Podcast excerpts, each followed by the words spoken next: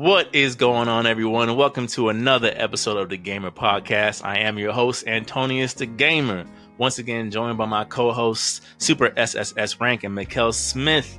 Fellas, thank you guys for joining me for another episode, another episode of content, questions, and controversy. And we're just gonna go ahead and get right into it. We do have not as many topics as usual, but a couple of things to discuss um, as of late. Uh, since the last time we recorded, uh, Evo 2020-24 has dropped their list of games. Tim had posted it in the group chat and, and uh, in regards to the lineup. And there was already a little bit of controversy there in terms of certain omissions. Uh, it's now been publicly regarded that, hey, Dragon Ball FighterZ may it rest in peace. No longer on the Evo roster, nowhere to be seen. Who knows if it'll ever be returning again, just based on the delay when it comes to the rollback netcode and the PS5 and Xbox versions dropping. Uh, but uh, Tim, I'll let you kick it off. How do you feel about this year's Evo 2024 list? 90% of it, I it's the right picks. Um, the la- the final 10% was the final slot. Like I don't think Third Strike should have been there. Like I get it. Evo is trying to like I guess they're using the last slot as like a legacy title because I remember I think last year it was Marvel versus Capcom. Mm. Um, but I was like, bro, another Street Fighter game, and I get it. You know, when you think of legacy games, you think of those old Capcom titles when you really look at it but I kind of felt that it should have went to one of the Arc System Works um, property games um, that has receiving rollback netcode recently as of last year. Like to be honest, you know, you had Persona 4, um, Arena Ultimax, they received rollback netcode. I you should have given it to Melty Blood because you know to be honest, I felt like Melty Blood was a solid title, the last one that they released, and you know it got it has rollback netcode and all these and all these other factors. And you know, and I feel like you know it matches that vibe of Under Night in Birth too as well, because um, you know it's it's, uh, it's, the same developers as well. Um, yeah, I just feel like that last slot could have just been better. And then you know, of course, you know, Skullgirls has finally finished its DLC run. Mm. That could have been a good slot for that. And I I kind of just felt like that last slot should go to much more. I would guess I would say smaller developers. I would say but you know these games are still very popular. To be honest like you know if you really want to grow to like continue to like the tag system route like how they did with marvel vs capcom i feel like BlazBlue cross tag battle you know especially now it has rollback netcode i feel like that would have been a great slot holder as well. Mm. um, but then other than that all the staples are there. Um, I did kind of feel like, and I guess this maybe this is like a Western thing. Um, I did kind of feel like so there's no mention of Virtua Fighter. I mean, it had a very solid release.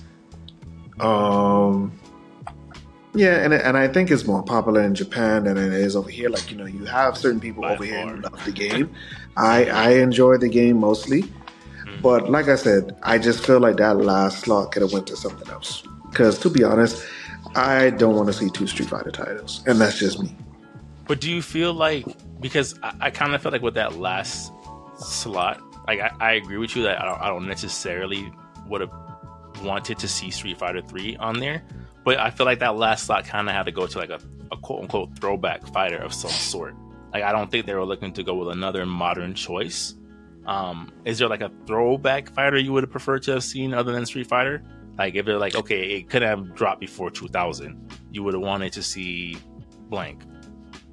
Mm, I mean, no, because like I said, bro, we've and and I and I kind of feel like you know that's the thing with this nostalgia that we have to kind of like pick like a point where it's like, okay, we've had enough of that. Because to be mm. honest, yes, you know, we've seen Marvel versus Capcom two and 3 mm-hmm to the to the most lively like we've we, we've re, we've lived. We've lived those eras bro. And i feel like that's where i'm speaking from. Hmm. We've lived those eras. Like yes you know if it was there it would still have great gain that great crowd that crowd reception. But i just kind of felt it should have went to and, I, and i'll stand by this it should have went to a smaller studio man. Skullgirls has really really, really just like they have grinded it out from the beginning, bro, with so many mishaps and so many um, backfires and like they're basically like the No Man's Skies Mm. when it came to like fighting games, bro. They faced so much, but they are still here and they rode that throughout to the end, bro. Yeah.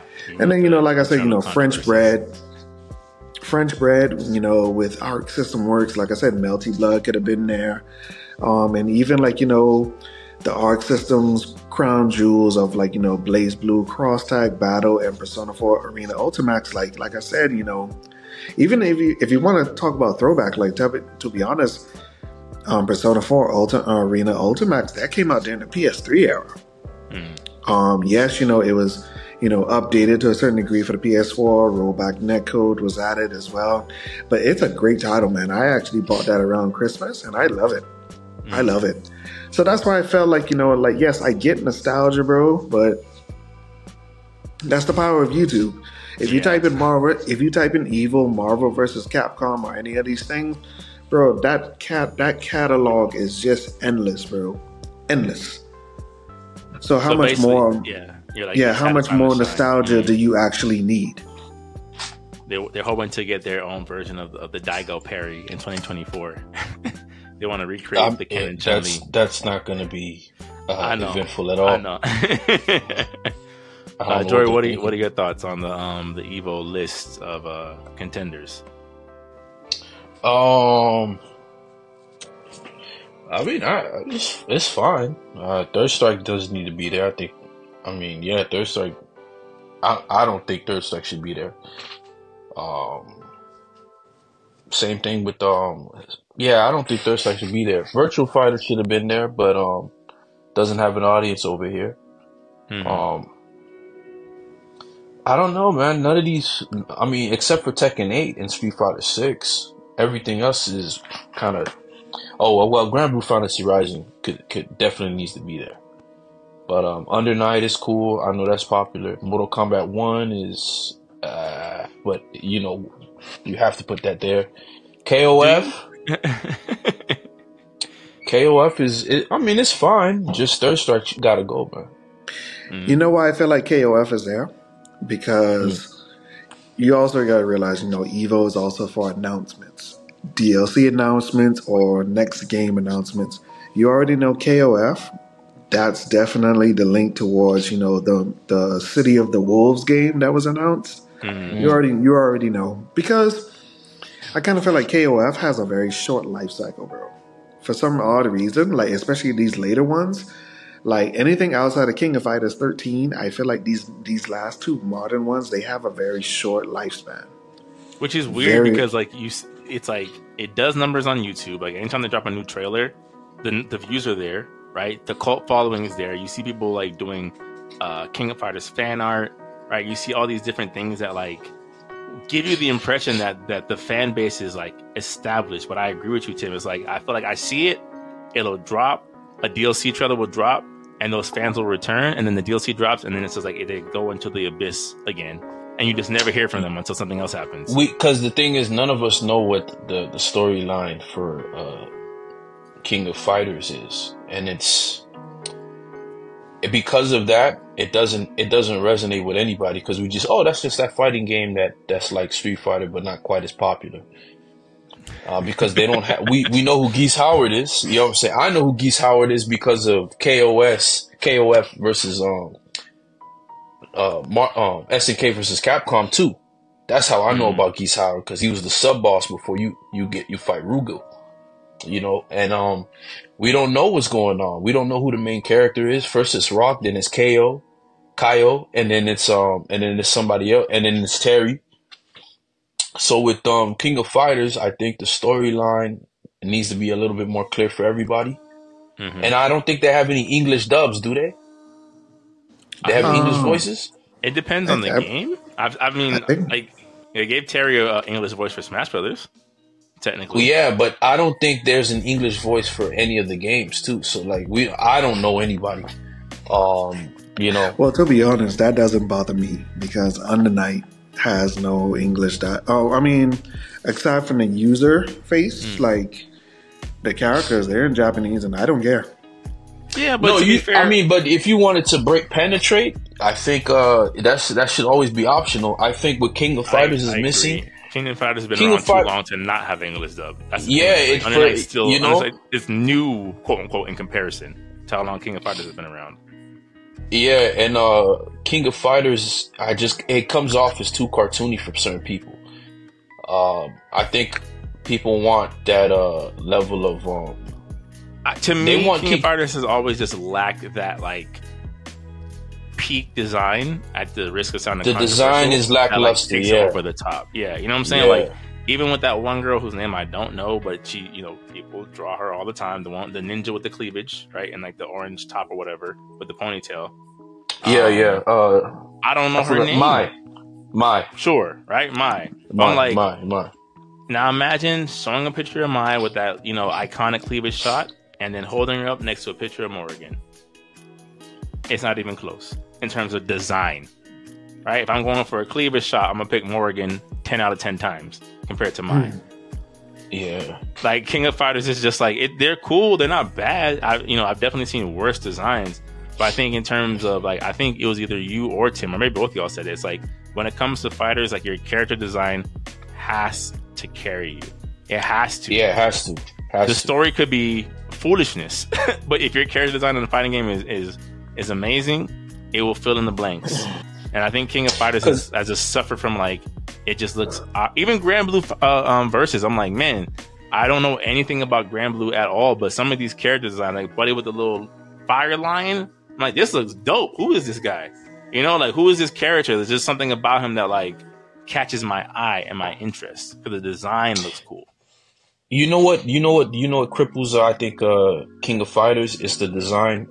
They design it for sprites, and it doesn't translate well to 3D. Yes, because like I said, the best King of Fighters that I believe to me was thirteen, Everybody And says that. Yeah. and that's when they the last time that they had that version. So when they switched over to this more modern age aesthetic, it was hard on the eyes for me because like even with 14 they had to do a whole new graphic update because people just was not feeling it they was just not feeling it. Um yes 15 they you know they eventually got the hang of it but then i just feel like yes like to be honest a lot of these characters i know nothing about. Maybe it's just the franchise itself but um but yeah like it goes back to what i said. I always feel like it always has a very short lifespan especially in this modern era i would feel. And you know i feel like snk is just really coming back into the fold but i also realize their games really yes they do have a very short lifespan man and you know they're, they're kind of just jumping from one thing to the next because i know it was Samurai Shodown they came with man look how fast that went hmm then we went back to king now we're king of fighters 15. Footsies, man. Footsies. Uh, You can't give me a sword, and I I, I want to play footsies, man. That's what Mortal Kombat is suffering. Mortal Kombat 11. Footsies. I mean, speaking of uh, uh, games and their and their lifespan and and getting them out of here, two of those games on that list come to mind. Do we really feel like Mortal Kombat One and Guilty Gear Strive deserve to be there? All things considered, Guilty Gear Strive, I I feel like they're on season three. Every time they announce a new season, I'm like, I, people must be playing this game in, in the dark because I don't hear anything about it ever, ever. Uh, That Discord must be going crazy somewhere because I don't ever see it on Twitter. I don't ever see it on social media. Nothing. You know what's so Mortal tragic Kombat about 1, this thing? You know what time it is in Mortal Kombat 1. But go ahead. I think with Strive, um, there's a, like Street Fighter and Tekken do a better job at uh, introducing the player into a like m- more welcoming to novice. Mm-hmm. With Strive, Strive, yeah, Strive kind of, yeah, Strive kind of like simplified itself, and they removed a whole lot of the character, how a lot of the characters play, and the crazy stuff that you could do. Mhm. That's why people gravitated to Guilty Gear, right? So imagine you have this niche audience. They're going to Guilty Gear. They said, "Yo, I can do anything I want in Guilty Gear," and then you you take that from the people that you need them to be there to introduce this new crowd that you want. Because now they left because they're not getting, they're no longer satisfied, and this new crowd's not going to jump on it because there's nobody to reel them in. So for me, when I saw it, because Guilty Gear's designs now, the, that art style change, beautiful, love it. But after that, it doesn't do anything else. It doesn't. Mm. There's nothing else that draws me in because now you nerf you nerfed everybody, and now you got all these other characters. Um, what's this character that just recently dropped with the gun? She can do the crazy stuff that people like. they got the crazy combinations, But it took three But- seasons to get there. and now you you lost the momentum. You know, Mhm. you lost the momentum. I think that's what killed it, man. You if you if it was e- if they gave us Rev two times whatever with new system mechanics and whatnot, then it would have been more of a everybody would have been on board. Yeah, and and I feel like you know it suffers from the Capcom treatment. They cut too many pinnacle characters, man.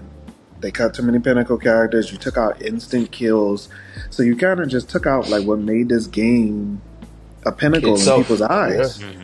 And it's just I felt like that was a very and then you know everything everybody just trying to hide behind. And I hate it, bro. And everybody's just trying to hide behind DLC. Everybody's trying to hide behind, oh, but you know, the final product will make everything worth it. No, no. I want to. I as person as me, as a as a as a person who's played fighters for years, I want to feel like, all right, you know, back in the PS2 era, like I remember me and my me and my god brothers, we used to go so ham when it comes to Tekken. Yes, black people in Tekken, as the memes go. A lot of people in Tekken and Soul Calibur, man. Like That's crazy. I could feel it in these. PS2 titles, these PS2 titles felt like complete games, and we were spending hours and hours on them. Even like on Virtua Fighter 4, like we spent hours in these games, bro. Simple verses, learn Weapon Master, all these other things, because they felt like complete games. Because back in those days, that's what you used to do. Mhm. Used Every now and then you get like an updated release, but you're right. For the most part, it was Yeah. like out the gate. yeah, out the gate, it was a complete game. So yes, like you know, DLC should feel like a bonus, an ultimate bonus. But I kind of feel like you're leaning too much into that safety net, and you're just giving us bare bones. But you're charging us like, as of now, like seventy dollars. But do you do you feel like because like, and and this is just for conversation's sake because I do agree with you. Like you know, obviously we've been friends for a long time, so you know how I felt about DLC out the gate when it came to anything. Um, but I, I look at like so. I recently got Fighters again um, on on my Switch because they were having like a great sale. I got like I think like everything for like thirty bucks, um, like season passes included. And one of the things that I realized, like playing Fighters again, is was that you don't really see how much the combat system opens up until you get to DLC season two. Like the hmm. the standard roster season one's fine. Like there's enough like Vegito and Bardock. Like they they offer enough variety moveset wise. But when you get Gogeta and Kid Goku in season two, and you see the range of what they can do, you're just like, now this game is like a game. Like now I'm starting to see like what's possible. And then season three, you have Ultra Instinct Goku who can do everything, right? You have uh, Super Baby who who has like you know the, the less companions he has, the stronger his attacks get. So like, I, I feel like it's hard for Arc System Works, where it's like yes, it's the Dragon Ball franchise, but they've seen the literal profits of when we introduce something crazy to the game mechanics through DLC, our numbers go up. So why not do that with Guilty Gear? Like that's the thing where I'm like, I could see why you would want to take that route of like, we'll just mix things up with the DLC. It just it works for certain people. It really Mhm. does. But then, like I said, like you know, it has to be amazing. You know, some of these characters that you brought back, like like bro, they was in Rev two, and they just do this much of a difference from that I, to I now. see.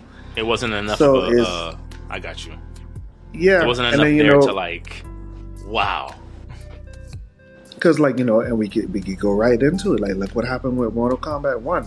It's like this Quan Chi compared to Mortal Kombat X Quan Chi. I'm just like, oh, oh I even say Mortal Kombat Nine Quan Chi. It's like, bro, that's it.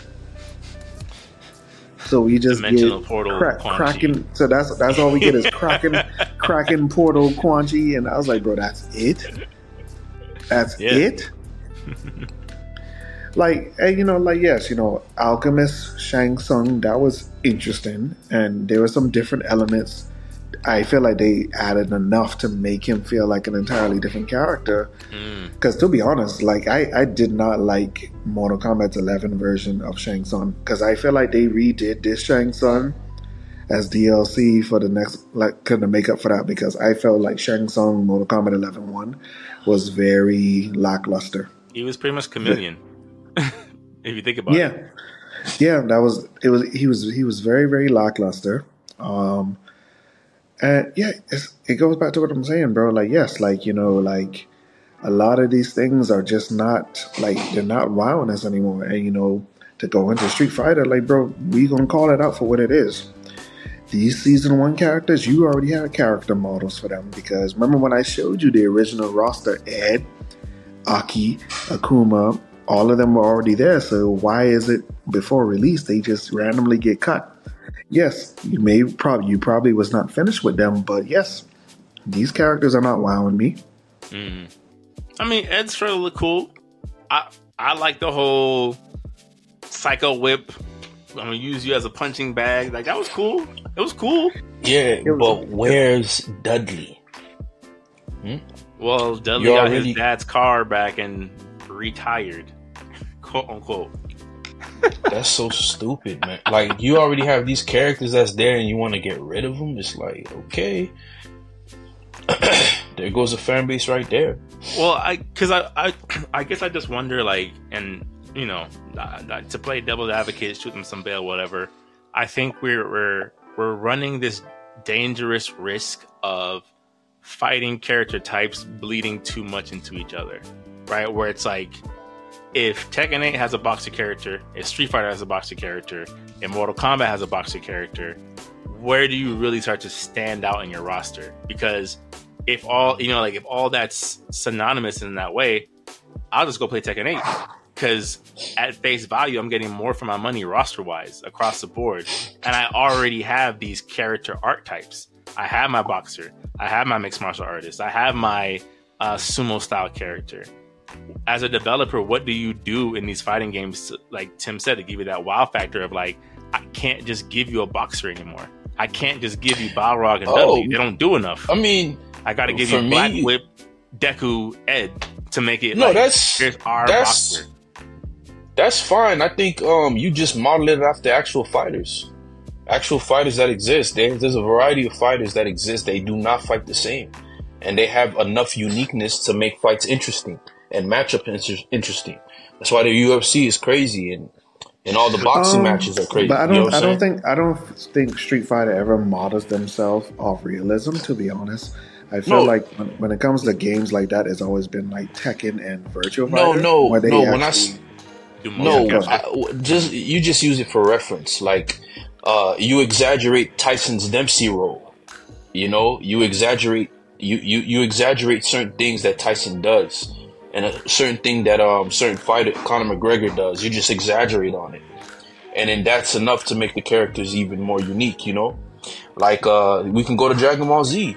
Uh, Yamcha doesn't fight like Goku.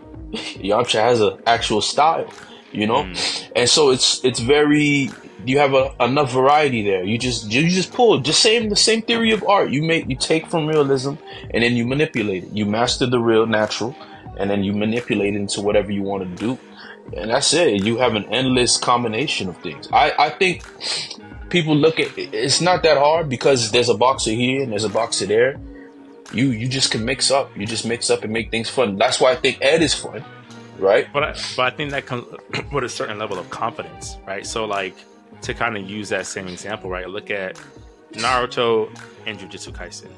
We know that Gojo is Kakashi, right? Like that. There's no there's no subtlety there. It's a, a white-haired sensei who covers up his, his all-powerful eye with a bandana, right? Like that's we've established this. However, the way they're established as characters allow them to differ. Whereas like Kakashi was on this pedestal that they just kept, you know, chopping down every arc. Every time he would run out of stamina or get bodied by, you know, some rogue nin- ninja that we never heard of before. Whereas like he became a, a normal by the time he got to the time skip. With Gojo, it's like, no, Gojo is this dude, has been that dude, and continues to be that dude, and therefore he they start to splinter in terms of like this is what makes him him, this is what makes him him, this is what makes Sukuna Sukuna, this is what makes Hollow Ichigo Hollow Ichigo. Whereas like with Street mm-hmm. Fighter, I feel like some of their confidence took a hit, right? Where it's like we're gonna give you Sagat and Adon. People don't like Adon; they only like Sagat. We're gonna give you Dark Ryu, uh, Psycho Ken, and Akuma, but they don't like Dark Ryu. They don't like Psycho Ken or Violent Ken. They only like Akuma. And if they want an advanced version of, of the Dark Haru, we only like Oni. We don't like these other things that you've done with these dark characters. We haven't seen Dark Sakura since the Marvel Superheroes versus Street Fighter. So I, I, I think, I think they, they they've lost some of that confidence of like we can do it. We can pull inspiration and still make it ours in a way that. Uh, those were poor executions, though. No, no to be honest, but, I feel like the last confident character um, Street Fighter did. Remember that oil wrestler who was E Honda's oh Hassan rival in, in um, Khan, yeah, bro. He was difficult to use, but like, bro, that style of fighting was just very quirky to me.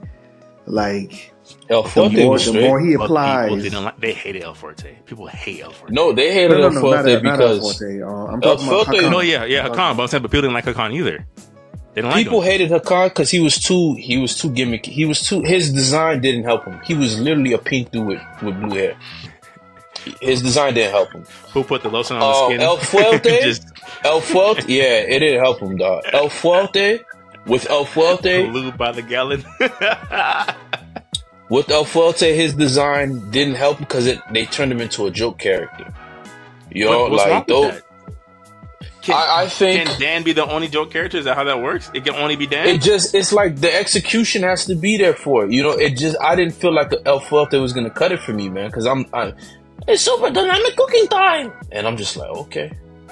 But then look at characters like Crimson Viper, who was basically on toe to toe with Cammy, but never seen again. Yeah, which she was, weird. and she was fire. Yeah, which is weird because she's very good design popular. too. Yeah, that's, yeah, that's, that's but they're weird. That's what I'm saying. Like to to kind of bring the conversation full circle. I don't know. I don't know. Right. I, I can't say for sure that Capcom has that confidence right now. Of like, like you said, like why not bring back Dudley? Why not bring back these characters? I don't know that they have the confidence that these characters are going to be well received. Well, well first of They've all, had a bring, history of them not don't working. bring back no Shadaloo characters because you've made it confident in Street Fighter Five. Shadaloo is done and so then no ruin the one character you wanted back. Like I was like, oh, good, Charlie's back. Oh, he's a Frankenstein monster, Charlie. Never mind, you keep it. yeah, keep it, keep it, keep it, keep it. Oh uh, man, you know it doesn't help that people see uh, Bison in tubes now because people is Bison and Seth gonna come back, dude? Like uh, in the Ed stage, you know, mm. they're losing it, man. Um, that's what I'm saying. I just I don't know. I don't know that Street Fighter has that like, our Capcom, let me say, has that confidence in Street Fighter right now to really be bold with their character designs. But that would be the answer, though. But then you could tell that they don't, because mm-hmm. bro, look what happened with the story mode. The villain is Shadaloo's accountant. yeah, that's bad. So, you know, it's and then he didn't even really lose; he chose to lose kind of like. Yeah, because like Tim said, they didn't know what to do. So we can't have him be defeated because this may not be the end, quote unquote. Oh no, they're gonna give us that story DLC. It's coming. Nah, nah, it would have been announced already. They just they don't know what to do with this story, bro. And that mm. goes back to what we said a while ago. Reboot. So they, I said it. No, bro. I just want them to like at this point. If Akuma wins, I wouldn't be mad. I wouldn't be mad. Bro he established himself as a top order. that the yeah top, top top apex predator. They should have rebooted. Uh, make story make the story make sense. Add char- new characters where they weren't originally in the timeline, and then you would have had yourself longevity. It's, too, it's too it's too late for that now, bro. Yeah, it really is because now you finally established a game past the infamous third strike, and this is what you do with it take people. People thought this story should have been on the next level, bro. But it was just hey, like they, they, listen, they linked too much, take... and that's why like I have like an iffy relationship about the whole created character world thing because I knew once they introduced that the story was going to tank, be non-existent. Yeah.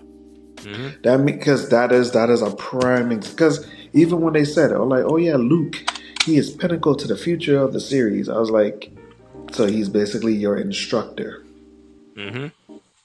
for this, Yeah. and I was like, wow. I would have took a a a a a a a, a, a very wise some wise counsel. I would have I would have done what these guys have been doing for the years. Hey guys, we've ridden ourselves into a corner. Crisis on three Earths. Ah! no, but then Oh, the thing no. about it, but then the th- it it works, but it, you got to find a pinnacle point to do it. Because look what Yeah. happened with Soul Calibur. Soul Calibur realized no, that last one with Altair was trash. and they made they made Soul Calibur Six the end all be all. If this does not sell, this series is done. So they As were smart. They were smart. They made a reboot to a certain point. Mm-hmm. As you put, A as soon as you put Darth Vader, what you thought was going to happen? Hmm? Nah. As as soon as soon as you put Darth Vader and Starkiller in the game, what you thought was going to happen? Nothing. As soon as you remove Taki and half of the roster and put these new kids in, what you thought was going to happen? Who who is Patroclus kid? I'm supposed to respect a character named Patroclus? no. And and and the story mode, y'all put no budget. I y'all give me another game where I'm looking at at high resolution characters, and y'all giving me pages of a storybook, and this is the chapter of Soul Calibur, and and it's like an RPG that was playing and rolling in the '90s. Nah, nah, kid, y'all gonna flatline immediately. I'm not. I'm not taking it. That's why Soul Calibur 3 low key was beloved. It had that little turn-based strategy game. They was building upon the world. They had these little side characters and creative fighting styles that you would not normally get in the uh, regular game. So you created you created a fan base that are dedicated to Soul Calibur 3 because I felt like that that's when you're starting to come into the world. Soul Calibur can be that fighting game to where the world is interesting and the fighting game and it's happens it just happens to be a fighting game. And those side story modes work. Soul Calibur doesn't have to follow the template of other fighting games it, it could be its own, and this would this will make Soul Calibur what Soul Calibur is. I thought they were gonna give me that in four, nowhere to be found. I thought they were gonna bring it back in five, eh, terrible. You got all these characters, no, and then you had seven characters that were just randomized characters. Master Kilik, Weapon Master Kilik. What what what what what is that? What is that? What you thought was gonna happen? What y'all thought was gonna happen? Like I'm baffled. And then and then now, a lot of the characters that you, dog, baffled man. Soul Calibur don't have to be that. I would say take from take from three, give us that world, build upon it. You did a great job at how making it look at look at Tekken Force. Tekken Force was like, yo, the little segment that they gave us in Tekken was flames. Speak, speaking of Tekken, do you guys think there'll be any announcements at Evo? Absolutely. Possibly. Absolutely. Mhm. I don't Have know. to. I don't know. If th- I don't know if there's enough done on like the Eddie Gordo character for it to be like a, a showcase. But I think Okay. it's kind of similar to Street Fighter Six. There'll be a roadmap where it's like, here's what we're looking at. Like Eddie Gordo, sometime before the end of spring. Next character, end of summer, fall. Like I think you're gonna get something like that with um, whatever like uh, improvements to gameplay or, or, or gameplay modes being announced alongside. Um, I think that's the trailer Well, we get for Tekken. well, apparently there's been some data mines for the Tekken DLC, and outside of Eddie Gordo, three. Well, they revealed it by countries, so people matched the countries and the fighting styles because they found it in the source code, the countries and the fighting style towards, and then you know, so there's only three characters. So Australia, who is an Australian, Craig Marduk. Poland, the the final DLC character from the last Tekken. She The was the only person from Poland. Lidia. Resell Lidia her Lo- us? yeah, yeah, basically re- to resell her. And that's why I found like, so where is she? Because like they said she was going to become a pinnacle character. Well, she is after. and then the last one, and the last one, the signature signature Muay Thai character from Thailand.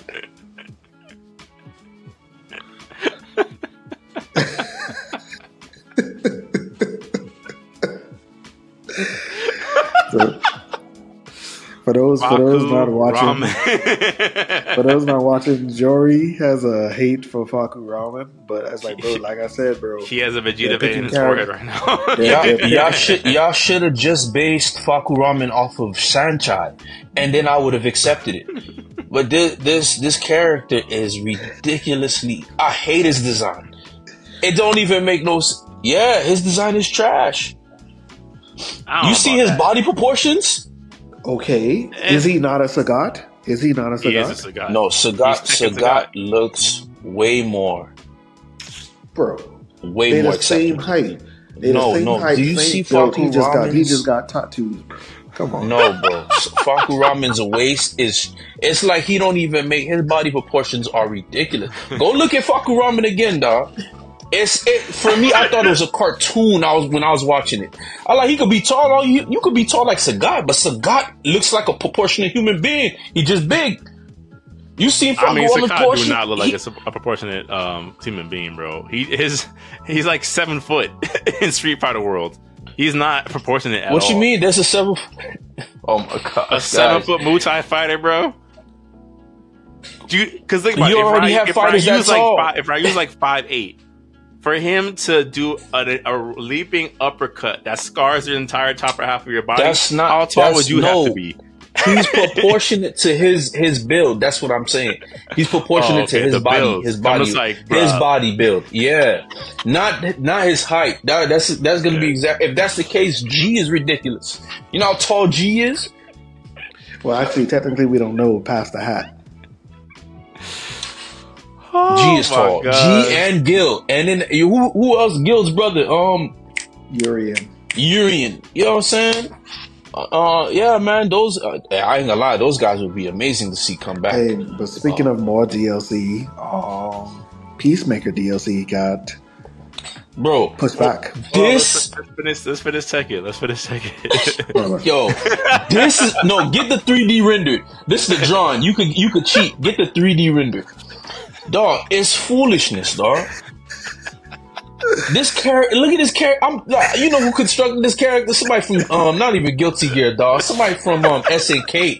He don't even look. I'm just like, dog, I can't receive this character. No, wait, like though his intro was amazing, right? And then, like his intro was fire. He comes in this box, choom choom choom choom. Then you release him, and then I'm just like, nah, Yeah, he's the ultimate weapon for his country. You should In have the just. in the King of Fit Iron Fist tournament, he is the ultimate weapon of his country. I get it. You know, you have uh, you have a loyalty to Bruce Irvin for the culture. I get that, but like I said, bro, like Tekken, I've come to realize they're starting to go the Virtua Fighter route where they're choosing characters of fighting styles that are relation to country. Because, bro, I love also that works. about Street it- Fighter that they didn't care about. I mean, um, Tekken that they didn't care about that. At No, first, but it makes sense though, bro, because it makes sense in terms of stages. Like, look at like you know, look what um what they did um with Victor, a French yacht in the middle of a river, canal, whatever, harbor. hey, that's Tom Cruise from Collateral. I'm just I mean, but to but to be honest, he was the only person who got a signature stage. Everything is from the story mode. Hollow Well- Ichigo got like three stages. Azucena got her own stage. Who? yes, she do. The, Azucena. um, yeah. Um, Ultra Instinct Coffee Drinker. She has her own stage. It's beautiful. Oh, oh yes, the Peru girl. Yes. Yeah. Her and Victor are like the only people who got their like signature stages, bro.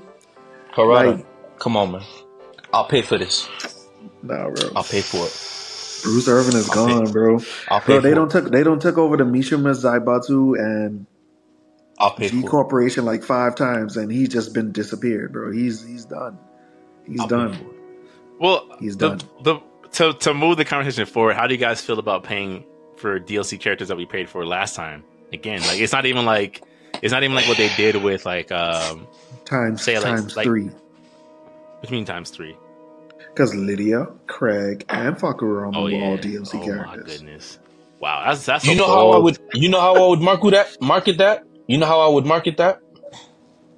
How? Let me tell you how I would market that. I would give us, if it's characters we already bought again, I would give a character pack with all three characters being provided. at like a lower price. No, uh, yeah, at a lower price. No, they're in a pack. They're in a pack. You get Ah. Fahkumram, you get um Lidia. No, and they're they're they're the they're at a they're at a low price. They're at the price Well- of one new, new brand new character. Well, I think I think part of the reason why this is happening is it, it falls on the fans a bit, right? Of I, I say all the time, I think gamers we have selective outrage, and sometimes the best ways, sometimes the worst ways. Of like we have allowed this fighting game landscape of like, hey, we're gonna let you, and again, it's not it's not just Tekken, right? It's like, hey, Street Fighter, we're gonna let you sell us Akuma not once but twice. Hey, Mortal Kombat, we're gonna let you sell us Rain Okay. not once Okay. but twice, and not only sell us Rain, give us Shang Tsung as DLC. Well, WB is going to destroy y'all. So like, no, that, no, that- I'm just saying, but like, but it's not it's not just them because I'm just saying like it's one of those things where it's just like, like because speaking about WB, right? When they started doing the seasonal fatalities, people saw the price point and said, absolutely not. I'm not paying you that amount of money to stuff a giant turkey down Reptile's throat. I refuse. It's not going to happen. And they and you saw that they course corrected from there. So I'm like, we have selective outrage. We've seen the power of of gamer demand, right? We're one of the few entertainment industries that still um, can move the needle with the power of our pocketbook. And it's like when it comes to DLC, for whatever reason, we allow these these companies to just sell us these characters of like, why would I pay for this person again? Why should I? Why should a character from Street Fighter Five that was just introduced? Uh, what's his name? Uh, buddy, who uses the wind techniques? Um, Rashid. Rashid. Why am I letting you sell me Rashid as DLC? Yeah, I liked him. He was a cool character. I liked his special, cool design, the scouter. That's dope. You're selling me this brand new character as DLC one game later? And I'm gonna be like, okay. Who's that? That's a Who's that? Tekken 8 render of Bruce Irvin. Oh, Supposedly. oh my gosh. Okay. Okay. Like I said, Tim, moving Tim, the I'm, conversation s- I'm forward. a summoning Exodia dog once this happens, kid. That's so dog. All Egyptian god cards. I think I think this is just Tekken being the, maybe the worst example of what again we as gamers have allowed to happen. We allow them to kind of create this this this, this ecosystem of like, hey, we're gonna sell you this character. Sure, they're gonna play different, but yeah, all these other characters play different too. I wouldn't expect Jin to play one for one, but I also didn't Watch. pay for Jin. I paid for Jin when I bought the game. Watch out! Watch how Miguel gonna come back playing like Negan. Oh Lord, please no. Nah, bro. Like I'm telling you, that was Miguel's true template, bro. Because it's like, so you gave us a character that which who basically has no fighting style to a character from another universe, but then the, the other character who has no real fighting style, who's basically yes a street fighter, is so bland, but he has a Mhm. pinnacle part in the story because of what Jin did. Mhm. And then this whole game is about Jin, get your groove back. You are the savior of the world. Like, no, bro. Like, he literally caused an apocalypse like two Right. months ago. he still has some consequences and uh, karma to deal with. that we just Like, how the you just having a whole tournament with Jin, um, Jin Kazama, and it's like, bro, like, there's a lot of people who are still burying their dead yeah because after what happened. yeah, But Jin, got- Jin, I ain't gonna lie. Jin Kazama should have been on the run from the Raven Force. on the run from the Raven Force. They want him dead because they're going after Heihachi Mishima. Lars is trying to make sure because he find he's trying to make sure that Jin doesn't Peace. die because yeah, Jin keep the- yeah keep the peace But see, because that's see the that, but that's what storyline- happened. But that's what happened. Tekken Six is basically Street Fighter Three. They didn't know what they want to do with this. it's this not story hard. has- Read your this- lore. this story has this this story has so many retcons and pieces back and forth that I mean, yes, you know, Tekken Seven. I understand why they went the story that route because it actually saved the series. This focus on the Mishima family. Let's bring it back to formula in a good way. Mhm. The first fight, Heihachi versus Kazuya. Why does this man hate his father so much? And yeah, the whole mom was an interesting twist because yeah, where's your mother during all of this? Oh yeah, Right. she's dead. right The storyline for Tekken, I'm easily seeing this. You already have people with occupations. That's how these role playing games come about. but again I'm a hunter. I, I'm, I'm an archer. I'm gonna sound like a broken record. You're putting too much faith in the company's ability to execute. If they can't write a story, they can't write a story. It doesn't matter. That's what I'm saying. Like, dog, find somebody who can write a story. Y'all, y'all putting all this money anyway. That's what I'm. saying. It don't make no sense to me, dog. There's a there, there's Chris, there's a Christopher Nolan right there. There's a Russo brother right there, dog. Just hire the man. I, I'll be baffled. Yeah, okay. And it's like it's like an intern that wrote two online stories, man. Like, yo, No, I no, okay, I, wow. I agree with you. We talked about Tekken uh, last podcast, and we, we were all on the same page of like you have all these interesting characters with, with these really intriguing and engaging storylines, and we see none of it. Like, Steve Fox didn't go of it. Sephiroth. Steve Fox didn't go Sephiroth. You feel me? Like he's a lab experiment. Like, hold on, hold You on. feel First me? of all, his name is Sephiroth. Oh, Sephiroth. Okay, Sephiroth. I still call him Sephiroth, man. But I'm gonna disrespect homie in the name of Virgil, dog. We Sephiroth. gonna, we gonna get there to it in a second. So no no closing thoughts you guys have on uh, Tekken 8 DLC alleged season one. Um, I, oh, that- it's gonna come to an end. a little bit. It's gonna come to an end. That Yeah, whole is gonna die because people gonna what? No, Tekken Tekken's rollout's fire. But I mean, The- if, the- if, if, if these leaks are true, reselling me a whole bunch of characters I already paid for from the last game is not necessarily.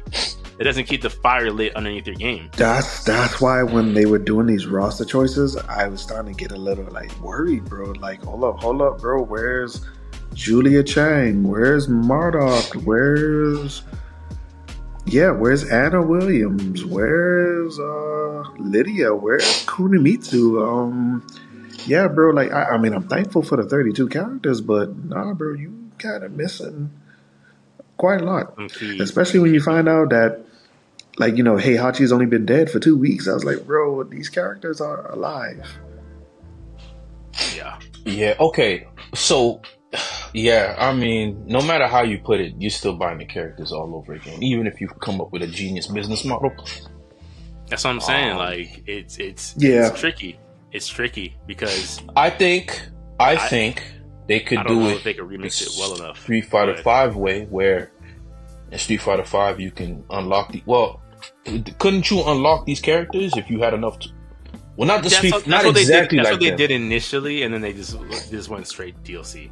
Like Yeah, 'cause initially, you like it- it kinda- fighter points or whatever to get Guile, but yeah, it, yeah, because like, that, that whole system was rigged, bro. It Yes. was rigged. Oh from no, no, not they was they was definitely doing Pachinko machine stuff. yes, yes, I'm just saying. I'm just I'm just it saying. a, let's it was like Street if Fighter the not. gacha game to unlock like these characters.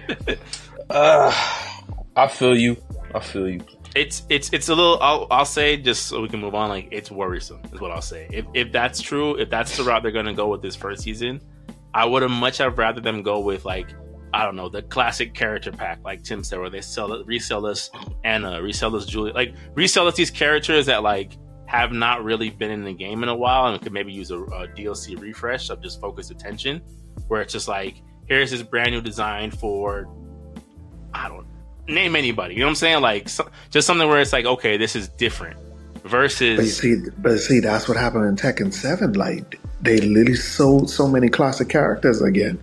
Like it's a it's a list, bro. Mm, It's a long list, bro. They actually gave us a character that we haven't seen. I guess like I think he was from like Tekken Tekken Three, Ganryu, the only sumo character that we have. mm, So it's kind of like how do you go? And that's why I say, bro, it's Tekken Seven. Ganryu, Like- Bob, Oh yeah, yeah, Yeah, bro. Bob, Julia, uh, Lei. Bro, bro, Tekken Tekken second set, yes, Tekken Seven gave us Armored King, Lei. So it's kind of like when yeah, you know, a roster of thirty two. I was like, yeah, bro, that's good and all, but if you ain't talking like forty, something wrong with you. Because I felt like, especially when you know the time skip of what this game, the next game is, it's like, no, but bro, where are these characters mm. who are pinnacle to the story? You bring back this Leo dude and his treasure hunter daddy that nobody really care about. He don't And even look like he's a fighter, dog. He You just don't even like, like he belongs he, in that game. It's weird. like it's kind of no, weird. he like an Uncharted, uh, Jurassic like Park standalone stand-in kid. Like I'm looking He's at him, like I'm an like, yo, this from Jurassic character. Park. He speaks German. He's just like he's not. I'm just like this is such a weird, weird inclusion to this roster. like, what an odd choice. and then, like I said, I still felt like they reneged with the whole Devil Jin. Like, even though, yes, maybe this is his last final, technically, his last mm. final, but I just kind of felt like, well, bro, Kazuya has so many moves where he turns to devil form and does whatever. Jin has like 25% of that. It's like, bro, like, Devil Jin did not need to take over a slot like that, bro. I he agree. really didn't. And Just especially give Jin the moves. and especially since you could switch between Mishima style and Kazama style, it's like, yeah, bro, like if you could have unlocked the transformation when you turned to Devil, Devil Jin, that could have just gave us a whole new moveset. Tekken is known for that. Mm-hmm. Make him an install character. So yeah, man, like I just kind of feel like these current DLCs are in a very weird state of like limbo, but then also like I get it, you know, season ones are usually to iron out the kinks, but not at the cost of so much money. Because, like, you know, for example, Mortal Kombat 1 is really at a wavy point, man. You know, Peacemaker. Getting pushed back. Excuse me. Mm. Peace, Peacemaker got pushed back. And, you know, I, and to be honest, I was looking forward to that character. Because I realized I it's like. you said you weren't. I mean, as of now, because no, I rewatched the Suicide Squad, uh-huh. and I was like, you know what? I'm interested to see how far are they gonna take this character in terms of his quirkiness with the gunplay and like actual fighting style to see that like what really is gonna be built off this. Because like I said, man, Quan Chi was a letdown. Omni Man was just the the remnants of Injustice Two. It was cool. I think I think he he was different. It was I think he right like is it safe to say that like Omni Man was a, a, a solid guest appearance character for season one? Yeah, but it was just for hype because even you know, oh sorry about that. Because even the infamous uh, In- Invincible show, like you know, they did part one and part two. I just kind of feel like the momentum was just off mm. this season round. I would say. Mm-hmm. So like yeah, like you know, he was a guest character, but I wasn't really too hyped for it. And you know, Homelander, you already shot that into the water. So it's like, well, the only two characters that we got left is a story mode character um, that you know we fought as a boss multiple times, and a combat kid from the future or another timeline. Yeah. Yeah. The, the thing that might be interesting about uh, Peacemaker, though, I don't know if you guys uh, ended up watching a show on HBO, but uh, not yet. What? What? Oh, you? It, I said it's really good. It's really, really good. Yeah, it's um, on my um, list. Yeah. Uh, so I guess light spoiler. Uh, no, I don't he, care for spoilers, bro. Go okay. ahead like pretty much you come to find out that his dad originally designed parts of his costume and he has access to different types of helmets that give him different abilities. So it's not just he's a, a deadly marksman. It's like as the show progresses like he has different hats or different helmets. Still kind of a similar design like they don't like stray too much from what he wears in the movie but it's just like it gives him access to like just not another guy with a gun you know, like it, it, allowed it to where it's like there's a little bit more variety that they could. I can see NetherRealm incorporating into his move set where, like again, it's not just John Cena Striker. It's John Cena Striker with the ability to do, you know, no spoilers, but just like blank, blank, and blank, as well as shooting people. So, okay. bro, you but, can say any spoilers. Peacemaker been out for this long. You can say whatever true. you need to say. That's true. I'm, I'm just saying, like it's it's something where it's like they have the potential for him to be a unique enough character, but him mm-hmm. being pushed back like I was saying in the group chat, like does not look well. Like it doesn't look like the fact that Ed Boon has gone radio silent, the fact that uh, Peacemaker got pushed. To back, be honest, like, they're, um, they're, in that bunker, bro. Because he was supposed like, to come out before Valentine. He was supposed to come out before Valentine's Day of that week, but then now he comes out the same week as Ed. They they in that bunker, just like. how, like yo, how how soon to get that aftermath DLC? Because it's looking it's looking a little rough for us fellas. Like it's just to the point no, where it's like people looking honest, at Mortal Kombat like, why are you guys even on Evo? Like that's how bad. You know, to be because to be honest, when I'm really looking at the Evo calendar, you know, it's in the heart of summer. To be honest, most of these season one DLC should be finished by now. By then, so we most of that should actually be like, well, except for Tekken. Um, most of that should be, um, bless you Most of that should be like season two announcements, story expansion announcements. So I'm looking forward to that. Um, in terms of Granblue, since we haven't really talked about them, um, I just hope that they don't go ham with this DLC selling part two ish. Because I felt like the first one is like, all right, well, bro, how many new characters y'all about to bring out? And you just, it was like, it was like multiple season passes, bro. And it's just like, I just lost count. I just lost count, bro. I mean, the characters are beautiful. The world is beautiful. And, you know, and I get it, you know, they wanted something synops, um, with synergy with the new, with the RPG that's coming out, which is good. But it's just, all right, don't go to that. Don't go to that. This DLC. I don't know. It's if it, if it ain't broke, they'll do it. You know, like that's yeah, and its Arc System Works. So like, I, I, just I just know it. But you know, I mean, I mean, I really like I said, bro. Like this tournament, I I do feel this is going to be the first year that we're going to really see like what these next gen fighters are really capable of, and I just really hope like you know they really put enough effort into really pushing these platforms forward, man. Hmm. Well, speaking of, put, of push, oh, so speaking of next gen fighters and pushing the platform forward, Tim, tell us. We've been waiting with bated breath. Under Night oh. Rebirth is finally out. You were telling us about the oh, pre-order. No, it's Under Night in Birth Two. Okay, I stand corrected. Ooh, honestly, honestly, okay. honestly, honestly, that's my favorite game on the entire roster, man. Um, honestly, bro, like that game when I bought the, um, well, apparently it has, you know, it has the typical Arc System Works cycle where the base vanilla version came out this year, then an updated came out this year. They added three new characters with this. Oh yeah, you know, here's a DLC with that, and I got the last version at the last one where it was Under Night in Birth uh, CLR. Um, and honestly, man, I, I fell in love with it. Like, I was glued to that game during COVID, bro. The combat system is so deep. It, it was very it like it looks simple when you look at like the actual fighting on a through YouTube. Like it looks simple, but like no, bro. This stuff is very deep in the lore, and that's where like that's where I really got sucked in these lore about these characters, man. The different the different groups who are fighting each other. And it has a lot of bleach elements in it too. Because, you know, everything happens at night and that's when, you know, these hollow creatures come out and then, you know, there's people with abilities who could only feed them off and stuff like that. But I love it, man. So like even when because I did think like the last one they did say another character was supposed to be released, but it never happened.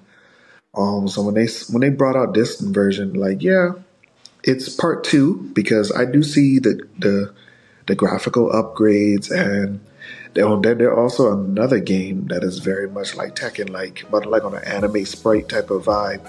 They add combos, bro. So they add even more depth to like the combat system through that. And just bro, like the, the the new characters that they added, bro. I was like, bro, just here, here. Take my money. it's like we finally play as the ultimate boss that y'all been hinting about for so long. And bro, like, and, and yes, he's a Virgil S. Sephiroth character as a master of blades and all type of stuff. But when I saw that trailer, I was like, bro, I don't know how I'm gonna beat this dude, but I have to figure out a way. Hmm. It's just it just draw it just drew me in so deeply, man. And like I said, bro, the, and you know, I think Jory wouldn't really love it because, bro, the art style, that art style is really there. When you really get deep into those characters, man, that world, like even like just the background stages, man, it's just like it adds such a flair to me that I, I, I just love it, bro. I really love it. And I just hope that it gets the recognition that it deserves for Evo because it is one of those underground saviors. And a lot, that's what a lot of people say during COVID, bro. This game really saved the fighting scene. Like, when? I, yeah. No, no, keep and, and, and, and I got to give Arc System Works their credit, bro. Like that was a that was a serious banger, man. Because that game is also what inspired me to buy BlazBlue Cross Tag Battle because Remember, Cross Tag Battle had BlazBlue characters, had Under Night characters, had Persona 4 Arena Ultimax characters, and then it also had the one game where they're fighting RWBY, the anime series. Mm, mm-hmm. So I got into, I yeah, Keep that's that the last one. That's the Keep actual. that The, that's the last one. Under Night in Birth on um, Clear. Hmm. So yeah, so like that that inspired me to get BlazBlue Cross Tag Battle, and then as I learned more about that universe, I bought Persona 4 Arena after that. It's just like it, it just it really drew me into like the other games that Arc System Works really pushed out outside of the BlazBlue saga, and like, bro, these are very interesting worlds, man. Under Night is Arc System Works. Yeah. Arc System Works and French Bread. Wow, wow, that's Do crazy. Do you feel like this this game or maybe this particular version of the game is going to do for the Under Night series, uh, especially in Evo, what uh, like what Evo did for Skullgirls, where like Skullgirls is kind of like under the so. radar, and then Evo kind of like elevated Personally- Skullgirls out of out of cult cult status. Well, um, well, I mean, well, Under Night has already had a, it has a stronger, like, it showed that it didn't need Evo to survive. Because to be honest, bro, like I said, remember when PlayStation opened up those tournaments from your system? Mhm. Bro, this is one of the top games that people played. Like, it shows it has a very strong following already, and then you know, they just brought some new life into it. Like the, the two, the three new characters that they've introduced, and then you know they already released the roadmap to the new ones.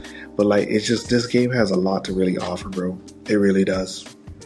It really does. Like I've seen some crazy matches with this, like that, and like it's just like, bro, how, it's like every. It's it's hard to really describe it, bro. But like the characters have such like you see the archetypes, but you also see the variety within those archetypes. Like there's one grappler dude, he can literally grab you across the whole stage I think I get it. a- and just like literally just like drag you across like and the way he moves it kind of just like when he's dashing with you in his in the palm of his hand it kind of reminded me of like juggernaut when you used to call that assist of juggernaut back in marvel vs capcom here come this big raging mega bullet across the stage I thought you were And that's show a picture of, why- like Sword Art Online or something. like, No, this is Fate Stay Night, and this is why I have a problem with Under Night too. I can't get into it, man. That's all I think about. Well bro you're going based off ecstatic, bro you got to play it bro. No, no, no, no. But they, they like you said it. You said it, right? There's characters that have very, un- and this is that. This is Fate Stay Night, the fighting game. Nah, you can't call it that can't call it that bro can't call it that Trust me, I will defend. I will defend this game, bro. This game. It's hey man, it, it, it, it's fire. It's fire. I believe you, man. I I know a lot of people been talking about to, it. like, Justin yeah. Wong loves it.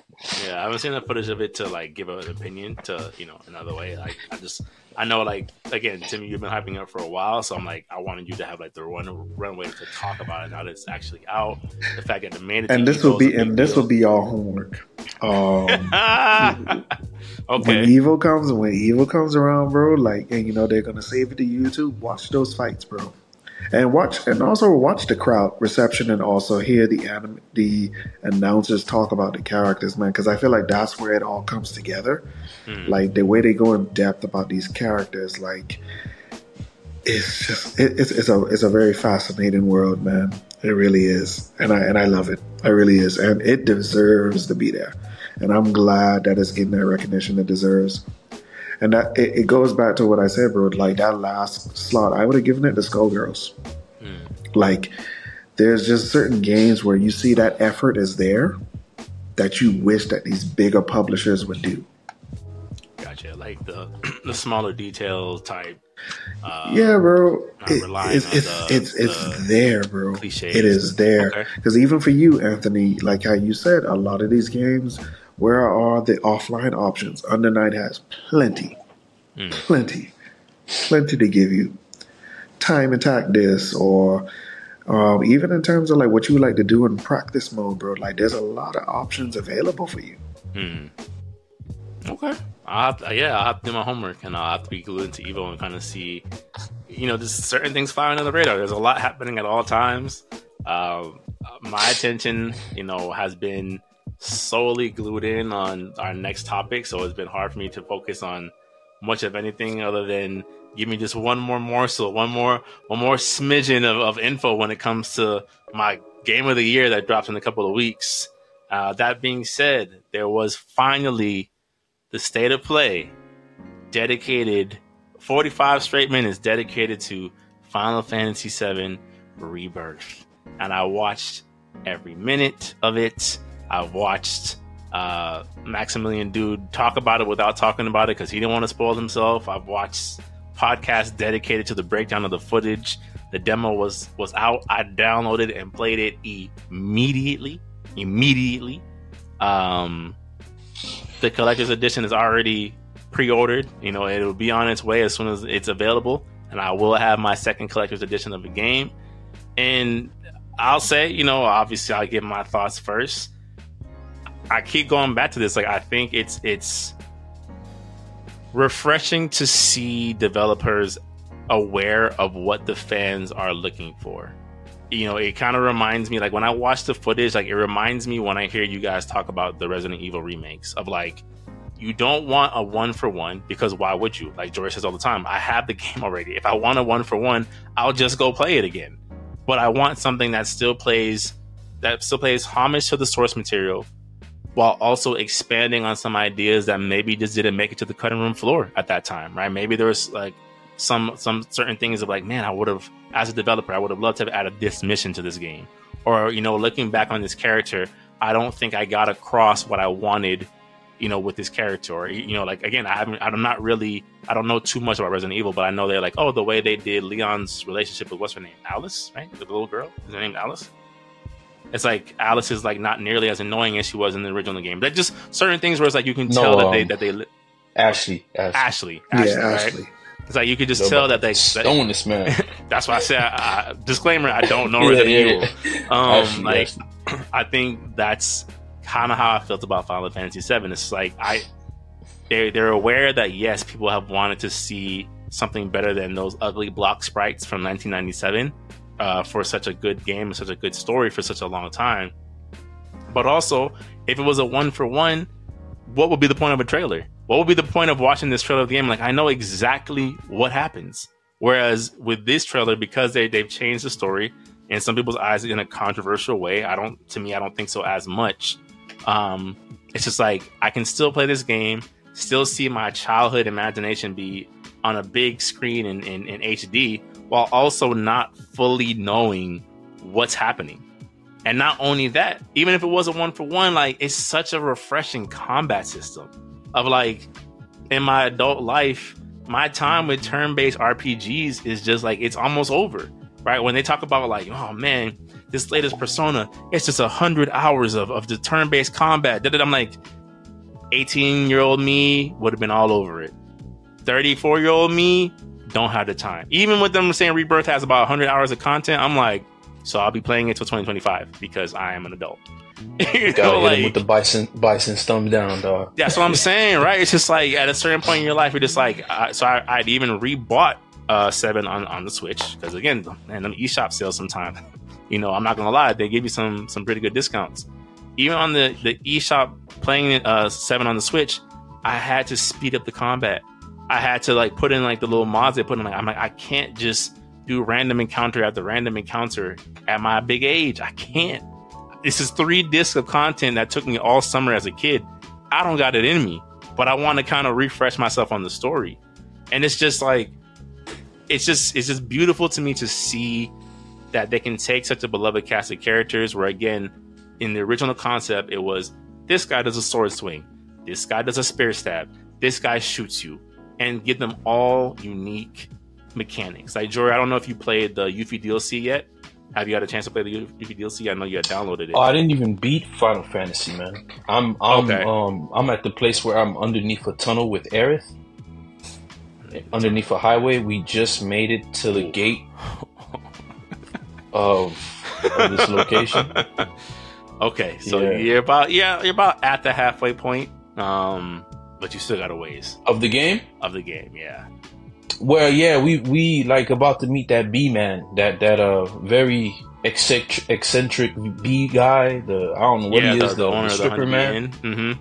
Yeah, You yeah. got a ways we, to go, we, bro. we trying to we trying to get there. Okay, You well, still got a ways to go. uh, But even with that, it's like once you get to the Yuffie DLC, it's just like it's the fact that they're like, yo, she with Yuffie, you know, with all these other characters, you have to cast material, right? You have to use a fire spell, an electric spell, an ice spell. They're like Yuffie's a ninja. she uses ninjutsu. To switch her ninjutsu style, and you could use fire, lightning, or ice. Oh, yeah. Why wouldn't I do that with Yuffie? Like that just makes sense. I don't have to use her as the generic. Okay, you're going to carry ice. Aerith is going to carry wind. Tifa's going to carry fire. It's like no, Yuffie can do it all because she uses a shuriken and she's a, a, a ninja. You know what I'm saying? Like so, like seeing the state of play, seeing the synergy attacks, seeing the fact that they're not afraid to be silly. You know, when Tifa hits the the uh, wolf style fang over fang with Red 13, I'm like, this looks ridiculous, but I'm here for it.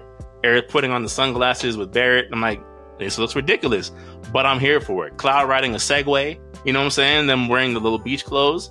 I'm here for it. If you play the original Final Fantasy VII, it's ridiculous. There's so many moments in that game where I'm like, this is kind of weird. You know what I'm saying? So like, I love that they're embracing it. I love that I don't know what's gonna happen fully. I love that they're um, they're uh, kind of doubling down on what works. Um, I will say with the demo, I'm a little skeptical in terms of their open world.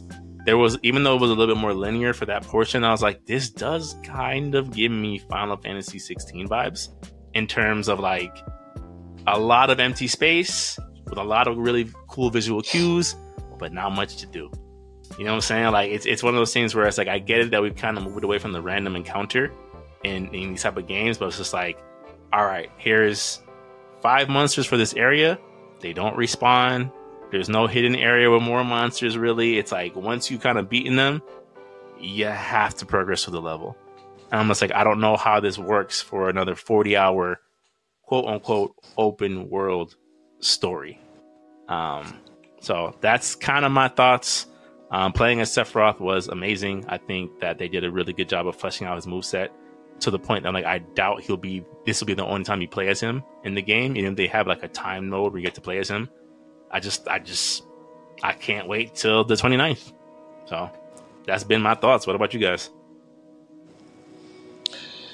I'll go back to the comment about remakes, man. Um, that is exactly what I would like to see when it comes to remakes or remasters. Because I kind of feel like this is like a very good pinnacle version to really base off of. Like you're just expanding. And then, like, you know, and then go back to remakes, I would definitely say like what they did with Resident Evil 2 and 4. Like, I was just so wild about these games, man. It's just like, thank you. Like, this is a real, true level up mm. in terms of gameplay, story elements, even new character designs of which we seen that it translate to other properties. Because you know, you know, if you saw Resident Evil Death Island, you saw a lot of similarities. I was like, oh yeah, y'all just bringing these character designs everywhere. Mm-hmm. Even though the story don't make sense, but yeah, at all. Because like to be honest, bro, like I I I have a feeling that uh, you know they probably might re-release Advent Children. Oh, one thousand percent. Like as a like you know like like a Blu-ray or anime release or something like that. Like it's coming. I out. heard. I heard part three is going to go into Advent Children. I mean, they've they've they've hinted at it more than a few times that like they've asked yeah. them directly, like, "Would you want to do Advent Children again?" They're like, "Yeah, not in a movie, but yeah, we want to do it again." I'm like, "Oh, so it's going to be in a game." Yeah, yeah, because like, because like you know, just like that, especially like those scenes with the remnants, bro. It's just like, it's it's there and then the whole, and then especially like I said with the new combat, bro, the highway scenes with them, with them fighting and stuff like that, bro. It's coming. It's obviously yeah, coming. That that was great. That I ain't gonna lie. That fight scene. What's his name? Not um, I forgot his name. With the red bike. The red bike. Um, yeah, he was. He he had a red bike. He was a soldier. Uh, I'm gonna oh, say Roche because he reminded me of Whis. Yeah, Roche Whis. Mm. Yeah, he he reminds me of uh, he reminds me of one of the remnants from from um, Advent Children, the one with the spiky hair, the one that like yeah, used yeah. a little like hand thing that fought Tifa. Yeah, yeah, like, yeah. It's the same yeah, guy, but just as a soldier. Mm-hmm. Like that whole like body Tifa. Yeah, embarrassed her, bro. Um, but yeah, even him, like him coming back in the trailer where you see him like flying motorcycle first towards Cloud. I'm like, oh I can't wait. Yeah. I can't wait. no, it was good. It was good. Um, I mean, for me, this is like I, I've never beaten Final Fantasy VII, man. I've ne- I don't even know what the story like because I couldn't do turn based, man. I, my favorite Final Fantasy is probably ten. Ten's good. that was for that, that was just different. Um, it was a little twist. depressing, Well, a little. super depressing, like the Sixth Sense. Yeah. yeah, but uh, yeah. Once you once you start getting into the um, Kingdom Hearts territory, like you nobody, I, I, lo- I lose interest, man, because it's like no more. It's- no more. it like it's- it's too it's too it's too it's too depressing for me to pl- continue playing, man. To be honest, to be honest, um, I do feel like the success of these new these Final Fantasy remakes, I do foresee Dissidia is going to return. Um, It's wish it's wishful thinking, but I'll be that person. mhm. I, I it's like, bro, it's it's too big to pass up, bro. It really is. and it's gonna do good. the the thing is, I It's gonna sell. I could see them doing Dissidia, but it would it's gonna take a couple more remakes. Like they like when they did like the Stranger in Lost Paradise, which was basically like a re, uh, like a, a remake of Final Fantasy One, right? It's like it did pretty well and it was received pretty well, but Dissidia is like a love letter, at least at that time, for games one through thirteen, right? So I don't think off of the strength of Final Fantasy Seven alone can you launch And please, please, we do not need. Actually, you know what? Let me not say that. That's what I'm gonna say. Like, I'm like, I can see it happening, but I'm like, they're gonna have to like, they're gonna have to at least remake ten, at least remake eight. Like, there's a couple of key games like people love six. There's a couple games that they would have to kind of like reapproach for this new generation of gamers who like I've never played Final Fantasy. I don't know who these characters are. I You don't think care they'll about this ever world remake thirteen? I so people like Lightning as a character. It's just everything else about it, including the supporting cast, was just so wonky. Like I'll never forget. I was in college the day 13 came out. My roommate bought it because I was just on the fence about it, and I'm watching the characters like become the summon. Like when Lightning like became Odin, I was like, "What is this? This is Final Fantasy 13." No, it's Digimon. Right, and I would just went into my room. I never came back downstairs to see how it played out. What what season of Digimon was that, man? A Uh, Goodymon, a Yeah, Foodymon, yeah. Global Kindlemon. My goodness. My goodness. Yeah, you know, it's like-. I think 13 would be kind of tricky because it's just like the, the game mechanics are just so wonky. Of like, you become Shiva. It's like, uh, I don't think so. You know, like I, I don't, I don't think I want to do that in a game ever again. Even eight, like eight had a weird mechanic system where it's like the more, you, like the Oh, no, stronger that- you got that- in in eight, the harder the game Put got. eight in a coffin. That put eight in a coffin. It did, but the thing is, though, eight has fire character designs. Squall, Oh, it does. Gunblade. Yeah, it does. And the name is raw. The yeah, name is raw. Squall Squall. Leonhart. You know what I'm saying? Like, Yeah. you can't, you know, like it's it's hard to deny a design like that and a name like that. I just, I think Dissidia is like, I, I think it can happen, but it's it's a ways off because you have to find a way to reintroduce these characters to a new audience. Hmm. Why would I care about any Well, unless it's going to be Dissidia Final Fantasy Seven? I'd be pretty I much hope it they has don't do be. nine. I hope they don't remake nine. People like nine though. I didn't like nine. I don't know. It, it- they're not gonna like Nine's revamp because it's like, yo, I'm playing as what Astro Boy, Astro Boy Final Fantasy, man. Come on, man. Come on, man. playing as Come a I don't know, I don't even know how to describe Zidane. Uh, Pinocchio Goku. story, Yeah, Goku with the dagger. Pinocchio Goku. No, man. Goku with the Uh, dagger and that- tail. It was weird. It was weird. Yeah. If you do that, you gotta make nine like uh yeah. Here's guys. Hey, for you guys who want nine, these are Strangers in Paradise formula. Enjoy. Cause yeah, cause it's not for me. I'm not. Kid. Once they told me about nine and you told me the premise of the story, I like yo retire that. Yeah. Retire that. Yeah. Retire that. Cause eight and ten, 10's world is imagine 10's world Mhm. you you know like and 10's 10's world 10's character design. It's it's a wrap. It's a wrap. You got Dar with the glasses the first Kakashi before Kakashi. Mhm. you know what I'm saying? With the one arm and the like 10's world is gonna be ridiculous man. You had that water sword that he had? Yeah. I, I mean I mean what what like and you had Lionel? You feel me? Blue Lionel? like what like y- y'all y'all y'all gotta be y'all gotta be crazy for not going for it man They- y'all I gotta think be crazy for not going for it I could see 10 being the next remake. honestly, especially when there's that long running theory that ten is actually in the sa- set in the same world as seven, just in the future. There's like there's been this long theory that like ten is actually the same. They're connected. Like there's a couple of Easter eggs that hint that like ten is just seven's world way, way, way, way, way down the road in like a futuristic world. Hmm, that's interesting.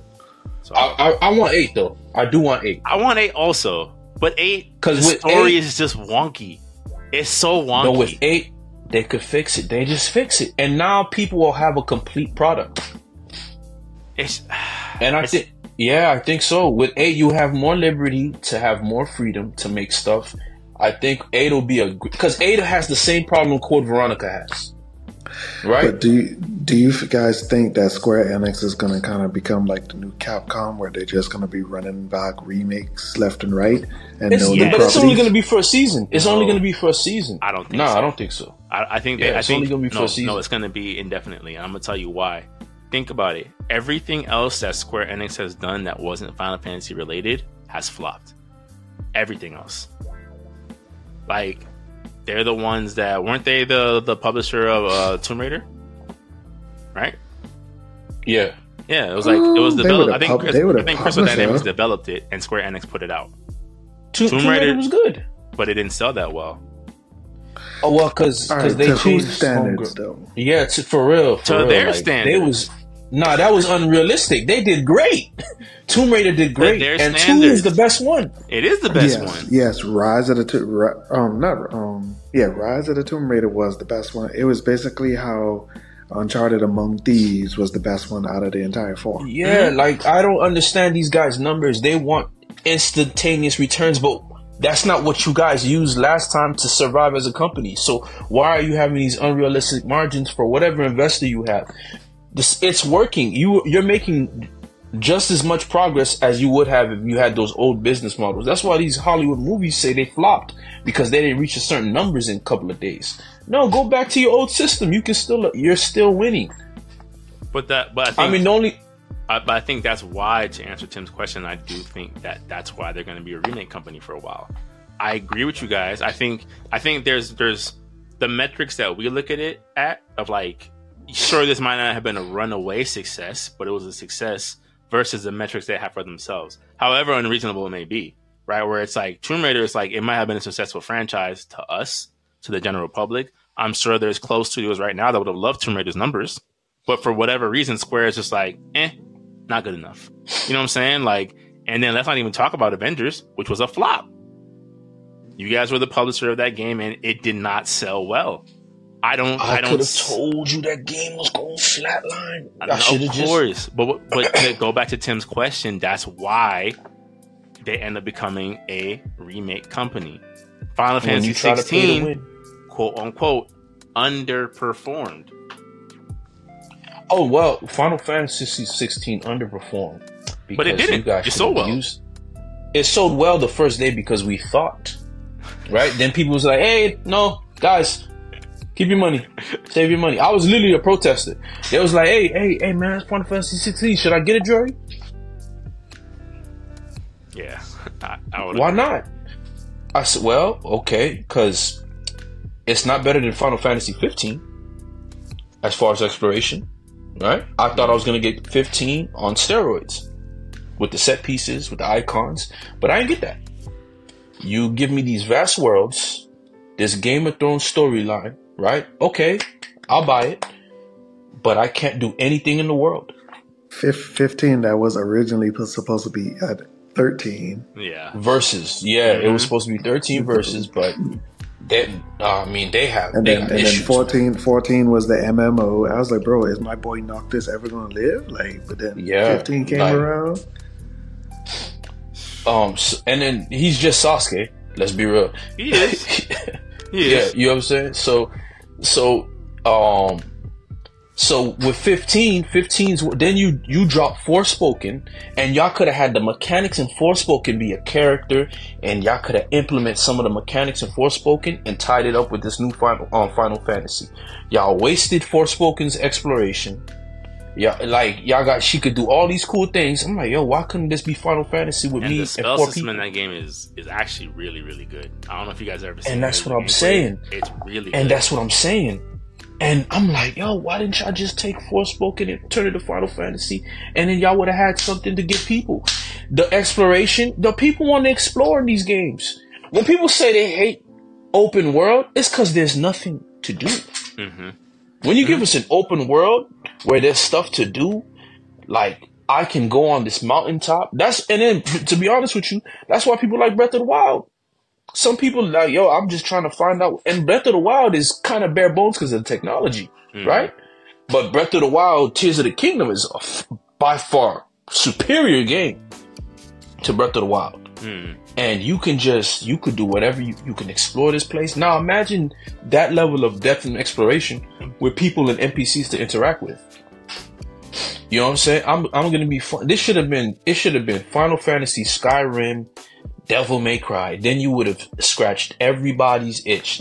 And even if you didn't go Devil May Cry route and was more like into a Tales of Arise or Final Fantasy 7, I'd have been okay with that too. Mm-hmm. Just pick who you wanted to be. Like, don't give me a Devil May Cry game and nerf me. It's stupid. Like, you know what I'm saying? You giving me all, cause I'm, yo, the Devil May Cry action director's on board? I'm like, man, what kind of combos can I, but then you lock my combos in. Mm-hmm. Devil May Cry never survived off of that. They, they survived off of giving you the variety of combinations, right? Why don't, and then I don't feel like none of these one, weapons two, three, four icon blast and rinse and repeat. rinse and repeat, and it's just like okay, Sword is there. no status effect. only. Yeah. for No no, status members. effect, no no satisfaction of oh man, if I if I get this weapon with this weapon, I can take out this enemy even quicker. There's no satisfaction of that. You know what I'm saying? Nothing. And it's just like, and then you got the same combo combos. I'm not a one button punch, a one button mechanic, one button press guy. I lose my mind very fast. which is why I think Rebirth is just that breath of fresh air, right? I'm playing as Sephiroth, and again, his his because everyone has a unique button, right? Because again, to your point, Jory, I think they realize like I you can't just square, square, square, square, square, square, square, right? It just it gets boring. So they're like, here's this unique action that every character has that makes them distinct. And Sephiroth has a build-up mechanic, whereas like the more successful hits you have, he has a finisher that goes with that. If you play a more defensive style and you do parries and perfect blocks, his finisher changes. You know, so like they have these different things where it's like, and that's before you get to the synergy skills, before you get to his long range attacks. I'm just like, fam, this is just for a cameo character in the opening of the game. From the same company. point. and back to my point, man. You see, look, because for me, the team that did uh, Resident Evil Three, if I could find those guys, because I, I, I like three, three, three for me, man. There was a lot of good cinematography direction, but you, you took away the very importance of what Resident Evil Three was. And this is a tangent, but this is only to like build upon my point. No, but I get what you mean. Uh, yeah, because I, I I know which part you're talking about, and I was and I Nemesis was not chasing me. The clock tower scene. Nemesis not chasing me throughout the game. You should have construct. You already had the builds. You should have constructed the game to where like yo, and I wouldn't have not cared if y'all let me go revisit back to where Leon was, and then Nemesis is chasing me through there. Cause we are already in the same area. Cause it's a remake anyway, and you need to make this make sense in this world. That's one of the liberties and changes that should have taken place, which would have made the remake of Resident Evil 3 mind-boggling. Then you continue on, you know, because Nemesis now it was just scripted. You can't do that to a character who is literally chasing you throughout the game. Mm. Because I'm expecting, yo, Mr. X was a, an amazing addition to part two. And now I gotta deal with Nemesis who uses firearms? Oh man, sign me up. None of that present. None of that present. Crazy. Crazy. Imagine Sephiroth, right? But now Sephiroth doesn't even look like it, it's just it's crazy. Resident Evil 3 remake was DLC to part two that they just DLC to part two. They they just sold. That's what they should have just did me. You know, I've been okay. Give me the Ada Wong DLC. I've been alright, man. Um, but to to go back to Final Fantasy, um, that's what I that's pro- that's the problems I had with um 16, man. And then with Final Fantasy Rebirth, I did play a little bit. I just didn't get as deep as I I, I didn't play the whole entire demo because I said, oh, you know what? Let me let me beat seven because it's not because what I'm being what I'm able to do in this game, I don't even want to go back to seven, man. Exactly. So You need to- that's yeah, why I held off. First, yeah. That's why I held off. addressed 16, all of the combat issues in chapter one. I'm gonna beat 16 uh in 2025 because I'm just I'm gonna wait till what they see what they do. Because that statement that they made, where it was like, yeah, uh, Square Enix is now revamping the way they make game. I'm like, yeah, yeah, yeah.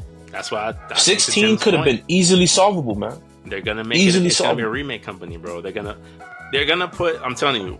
I'm just. And this is because you know we always prophesy basically what's gonna happen with these games. What's gonna We gotta happen do a compilation, bro. we gotta give ourselves an award, man. Because we we've been we've been like we've been 0 for two, two for 0. We've been like we we we just we, bullet we passes every single time to like how it plays out. what's the quarterback that just won, man? Kansas City, we Kansas Yeah. City out here, man. You feel me? So I think what happens with Rebirth um, is it's gonna drop. It's gonna do really, really well. Like I told you guys in the group chat, I can't even find the Best Buy exclusive collector's edition. I had to settle for Target. I can't find it in Best Buy. They won't sell it to me. Wow. It's, it's gone. It's done. It sold out a month before the game release. So that's a sign that it's gonna do well, and that's just in the physical market. We're not even talking about the digital And- storefront. and to be honest, guys, let's be honest, right? Let's be Mhm. honest. If we get, let's say, a Resident Evil 8, right? And we're like, oh, remake it. Wow. I do not. I do not want a remake of eight. Wow. Why not? To be honest, bro, and this is something I told Anthony a while ago. I could have felt like the Resident Evil story could have ended with five, No, no, no, no, not Resident Evil. I'm talking about Final Fantasy. Oh, but you said Resident Evil. Evil eight. Yeah. Oh, I'm sorry, Final Fantasy. we're I'm like- sorry, I that was thinking like Final where- Fantasy. where's No, Resident tie? Evil 8 is great. I'm sorry, guys. I'm sorry. Uh, You just said Final Resident Evil. Fantasy- You just you just said Resident Evil. I was thinking is about great. 8. Yeah, yeah, I'm telling you, yeah, it's great. Like, That's Tim it. But, like, um, what? yeah, my bad, my bad. Final Fantasy 8. That's what I meant to say. Hmm. Final Fantasy 8. Imagine if Square Enix made a Final Fantasy 8. And we're like, oh, we don't want the remake, da da da. da. But then after that, if they, if, if what is working for them gives them the ability so that they don't die, they gotta do what they gotta do. Yeah. If this is working, they gotta do what they got. I'm not. I'm, I'm here for it as long as they do titles that I care. Because I would hate for them to do a, a nine and I. Because I don't think nine is gonna sell, even though people like it. The characters aren't aesthetically pleasing.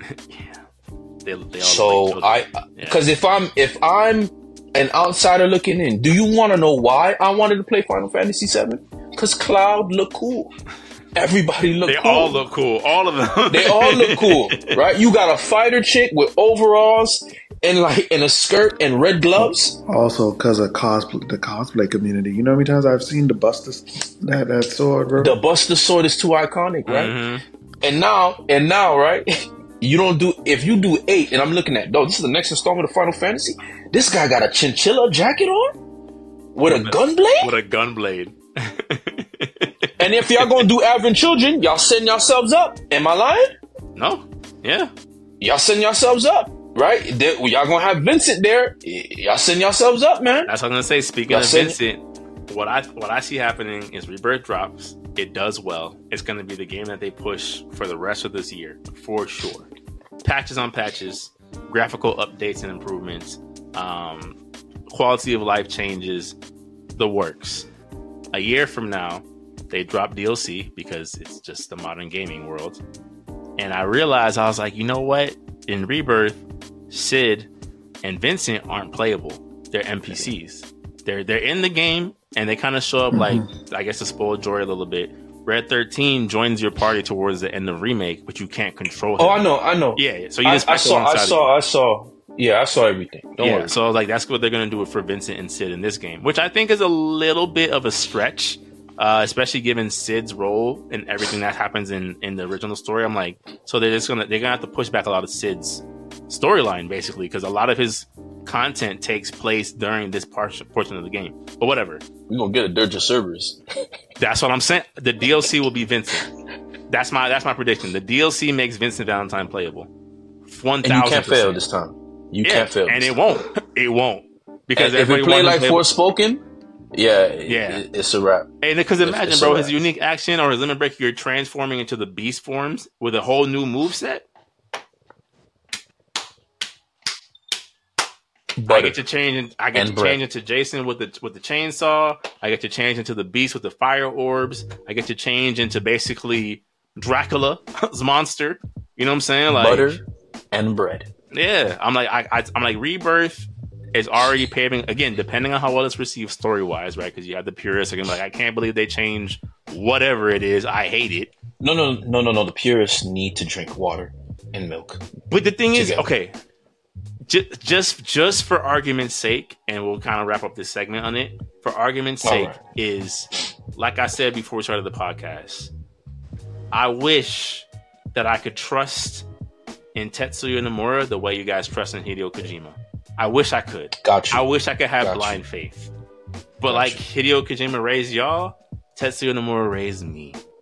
And to, Okay. to appreciate him, you also have to realize his flaws. When you when you when you've been a fan for someone for so long, and you've seen the way he can sometimes take it an idea a little bit too far if you if you don't rein him back in, aka anything after Kingdom Hearts 2 with the Kingdom Hearts series. It's hard to say, hey, we're changing some things from your beloved childhood series, knowing this is the man who birthed all of this. Because you you just start getting the PTSD of Kingdom Hearts of like the nobody concept and the heartless concept, and then you're just like, please, please, Stop. please, please. There was already a couple signs like in the Yuffie DLC where they introduced some deep ground characters, which kind of goes into of Cerberus, right? You end up fighting a mm-hmm. boss who's been getting experimented on by Shinra. And he basically, for lack of a better term, it's a little bit deeper than this, but just for Kingdom Hearts analogy wise, he basically has the power of darkness. So it just it gives you like, you know, that Ansem Kingdom Hearts one of like, I embrace the powers of darkness and now I have these ambiguous powers that don't really make sense in this world. But I'm also a Nomura creation, so Well, to be fair, those three Sephiroths that fused together to create Sephiroth, it was a le- level one Sephiroth before they digivolved. Tetsuya Nomura. Hey, but- but- But hey, it's gonna make more sense now. It's gonna Will make more sense now. Will it? And that's that. And that's, Yeah, what, that's yeah. that's why I like I I, I agree with y'all. I agree with y'all. I'm like I think I the get you. purists need to chill out, right? I'm like the, ga- the original game's always there if you really need it. But I'm like, if you've been a fan for this man for so long, I don't want to bash him. Obviously, he's given us iconic character designs, like you said. The Buster Blade is iconic. He's given us like timeless, timeless, timeless characters in this world. It's just like you you can't leave him unchecked. Every time I think back of him wanting to initially give Sora from Kingdom Hearts a tail, I'm like, you cannot let this man just do whatever he wants. You No, no. And to a degree, Kojima, yeah, you're right. They're they're probably the same guy because Kojima wanted to put a tail on Raiden, and his artist said, "I'm leaving the company if you do it." Yeah, he said, "I'm leaving the company if you do that to Raiden." Yeah. So I, I just, I, I'm, I'm optimistic. Obviously, I'm getting the game. I think combat wise, mechanics wise, whatever story misgivings happen, it will make up for it in that way.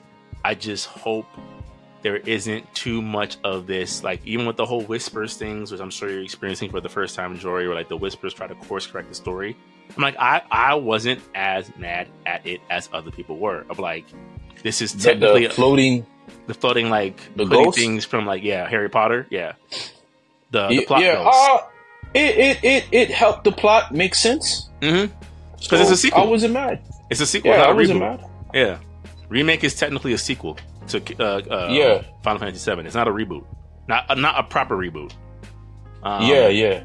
so like I'm not mad I'm not as mad at that as other people were when it comes to that game I just think again you have to have somebody who's just like great idea if we could just ground it just a bit with him that's all it is I, I love where you're going. I love where your headspace is. Let's just hey, hey, hey, hey, buddy, hey, hey, hey, hey, hey. I and I think he has that this back on the time. ground. I think he has that. I think he has that this time though. Okay. Because seven seven remake could have been. And I mean, it has certain moments. It has certain moments. If you want to talk Where a he little was like, spoiler, "Yikes!" yeah. If you want to talk a little spoilery, there's a part towards the end where I was like, uh oh, uh oh. There's a part where I mean, do you care? Well, King of the Conqueror syndrome. Nah, do you care? Nah, I already seen the game already. Okay. So there's two Yeah, towards the end of the game where one, they temporarily kill Barret in the in the uh, Shinra headquarters. Like yeah, yeah, I killed him. seen that. I seen. And I was just like, yeah, yeah. uh oh, oh no, oh no, oh no. And then the plot goes to revive him. And I'm like, oh no. And then towards the end of the game, where you fight fate to break free of, of history repeating itself, and you fight the amalgamation of the three Sephiroth remnants at the end of the game, and then you fight Sephiroth at the end of the game. And your brain starts to think, I'm like, okay, let me get this straight. This is the same Cloud who had to reinvent the Buster Sword to beat Sephiroth, who had to jump Sephiroth seven on one to even stand a chance in the original game.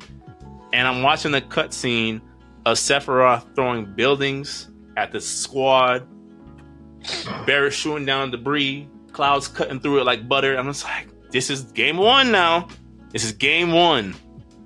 So if we're doing this now, you have a cutscene at the end of the game where Sephiroth warps Cloud to the end of the universe to have a conversation with him. I'm like, oh, oh no. I don't know if this is a hallucination. I don't know if I'm supposed to take this literally. I don't know. I don't know. I don't know. And that's why I My say, like, goodness, the we need pressure someone is to put you, boy. his foot, both feet on the ground of like, please don't do this. Don't do this. Don't do this. Don't do this. Yo, I ain't gonna lie. When you, when you, I'm like, man, what if part two isn't good, man? so there is that part in the back of my head of like, I, I hope they don't like double down on that like metaphorical, uh, uh, you know, uh, thing where oh no, like, he got, he got, he got to leave the Kingdom Hearts bag alone. Dog. That's what I'm saying. He But that's that that's his thing. dog. That is his thing. He he lives and dies by that. Like here is this metaphorical thing of like here's here's Sephiroth and Cloud having this conversation, which could again it could just be a, a mental conversation, right? I don't have a problem with that. But if this is supposed to have a literal meaning of like Sephiroth's powers have now evolved for him to be able to warp to the end of the universe, what does that mean for the franchise? If they're fighting no, him they- off they at the end of the gotta- first game, what happens? No, they gotta definitely talk to um. They gotta definitely talk to the Justice League on how they deal with uh those Universal Cosmic Yeah, threats, at that point, it turns into Gurren Lagann. At that point, remember when they're at the end of Gurren Lagann where they're they're fighting with universes, And just throwing the frisbee, throwing at people, galaxies, dog. bro. I was like, oh my gosh, what is happening? And then he he stepped on a galaxy, to step on another galaxy outside the galaxy, and just to, uh, uh, and then this a robot, yeah, this a together by- Megazord, right? Put together by willpower. and Zordon, By human spirit. Jeez. Yeah. Oh man. I again Nomura, I he I would love to meet him. He's he's inspired so much of my childhood, but left unchecked, it is not good. It's not good. Okay, but but but luckily it reeled it in Yes. and it and landed. Yes. The plane landed. Enough where I'm like, I think Rebirth might might still be fire, fire flames, story wise as well. Okay, So because because I know Zack is still alive. So I, don't, I I mean, with all this multi-dimensional things, man, I am worried. as you should be. As you should Because. I, I like, yeah. I mean, I'm I I feel like the story is gonna be good, so I'm not really too worried, man. This is I feel like it's Kansas City Chief versus the 49ers, man, and after that, Kansas City pulls it off with Patrick Mahomes. you maybe. know? So Maybe. But then there's also there's there's that that part in the back of your head of like maybe this was all rigged and because Taylor Swift won album of the year, her her boyfriend now has to win the Super Bowl because money. Right? There's also that part of just like there's a part where like the capitalistic part just kind of supersedes the need for just great things to naturally happen, and it all just goes left. Oh, then part three, uh, it's right, in the coffin. right. Like, yeah, they can't afford. They can't afford to do that. If they do that, it's in the coffin. Right. Like, listen, the end of two, the CD worlds Projekt- blend. You see Sora's Kingdom Key come flying out of nowhere. Zack picks it up and just like, oh, oh no. like, like, yeah, okay. Listen, I, I'm gonna say this. I'm gonna say this again. CD Projekt Red. All these examples, even even to a degree, Grand Theft Auto. Even if they make, if Grand Theft Auto messes up, I'm telling you, the people, the the, the amount of love that they got, Terminator mode. You cannot do this in this medium like you think you can. Microsoft was almost thrown out the window because of some alleged rumors that they did not confirm yet. right, which we won't speak You know on until they do their, their uh, press conference. I don't want to. People were already bringing out the Acme weapons, Mhm. TNT, Mhm. uh, you know. Uh, and me, and for me myself, I'm like, man, you know, why am I doing this to myself? I'm looking in the mirror, man, like you know, and I forget it. I'm out, I'm out, I'm out the window, dog. Yeah, I'm out the window. okay. Uh, Uh, but so- yeah, go ahead. yeah, that's pretty much. I mean, you know, unless you guys have any more final thoughts on on the game, but uh, that's. Um, I think it's gonna be good, man. I, I think it's gonna be good. Um, I'm not worried too much. What do you think of the IGN rating is going to be? eight out of ten. Because I always laugh at those. Yeah, eight out of ten. They're gonna. What they- was Final Fantasy Seven? eight out of ten? Remake? Eight out of ten. They're That gonna. game's a nine, man. Here's the thing with remake. Eight point five. 8.5 for me. There's a couple 8.5. parts where it's like because they only focus on Midgar, where you know they have to throw in some filler, and there's some part of the filler that's fire, and other parts where I'm like, please kill me. You know, like where it's like it, it's With the cats? yeah, With the cat with yeah. the cats. Oh, dog. Uh, there's a part I think you're at that part now, or you're about to get that, or you might have just finished that part, Jory, with Aerith and the crane, where you're moving the crane pieces. Kill me. And then I'm trying to get a materia. It won't let me go back to get the Yes. materia. mm-hmm. I'm punching the sky. Mm-hmm. There was Yeah, a couple was- parts of the remake brutal. where it's like it's like it's filler to the point of like, wow, you guys just did not That know was- what else to put here. Hey, I'm not gonna lie. That Buster Gundam fight was trash, though. I was getting mad, kid. I mean, what else could they have done with that that fight? It's, it's exactly how the fight was in Bro. the original game. There's not much that they could have done. Yeah, I mean, let me fight on a platform or something, dog. And he's like hovering the fear, cause dog, fam, I'm on the bridge and the Gundam hand grabbed me, and there's Yeah, nothing I can do, Nothing you to. do. Yeah. You gotta sit there- Oh, Barry gotta sit there and gone. Yeah. Are gone. And I'm like, yo, y'all boys, what y'all doing, man? And then, and then they had the, the, the, the he had the Omega Beam. mm-hmm. What am I supposed to do against the Omega Beam, dog? I can't even block yeah, without Can't scramble. Can't. Yeah, I know. I know. You think that's that. bad? That You think that's That bad? was- Wait, just wait. Wait till you start doing the DLC boss fights in that game. wow. Just two two boss fights where I was just like, you know what? I don't need that platinum trophy. One, they have you fight Bahamut, hmm the summon Bahamut, and Wow. once you re- really uh, uh, wither down his health to a certain point, he starts releasing an aura that the closer you get to him, the more your health whittles away. Yeah, and he's also on a timer, so if you don't beat him, he does Mega Flare and it kills your party instantly. Then, in the DLC, they announced they they uh, they redesigned a character from um, Dirge of Cerberus, who's basically like Dirge of Cerberus version of Sephiroth. He's called Weiss the Immaculate, and his design matches that name. It is beauty. I heard, man. He also has a timer, where if you don't Wow. beat him, you basically get Zantetsukened to death immediately. Wow. It doesn't matter how low his health is. He doesn't get staggered. Wow. He doesn't get stunned. You are dead. So Okay, that's Yeah. crazy. Um, yeah, they had you. so they had you fighting War Greymon. That's Yeah. crazy, though. yeah, yep, yeah. So in in that retrospect, I was like, I'll take that boss fight any day of the week compared to what I I attempted to do. I was like, you know what? I don't need that platinum. I don't. I don't. I had a great time. I'm gonna go out on a high note, and I'm just gonna put this game down. It's fine. So, but yeah, I, I see it being another eight out of ten. They're gonna find I, IGN's gonna sing its praises for all nine minutes of the of the review, and in the last five, talk about something with the graphics, something with the story changes, and uh, nitpick about something that they wish would have done would have been done differently. And eight out of ten, they're not gonna give it a ten out of ten. There's like, no way. Or like I couldn't drink a cup of coffee in the game, or Mhm. go to sleep Mhm. and look under my sheets, Yep, or turn on the light night light. Yep. Yeah, that's crazy. they should have fixed this mechanic a little bit better, and that's why I can't give it a ten. We couldn't pet the patro- um the chocobos. Yes. Chocobos couldn't drink juice. Yep. Chocobos didn't eat no food. hmm That's crazy. I can't believe I can't play Vincent. One point deducted. It's like, fam.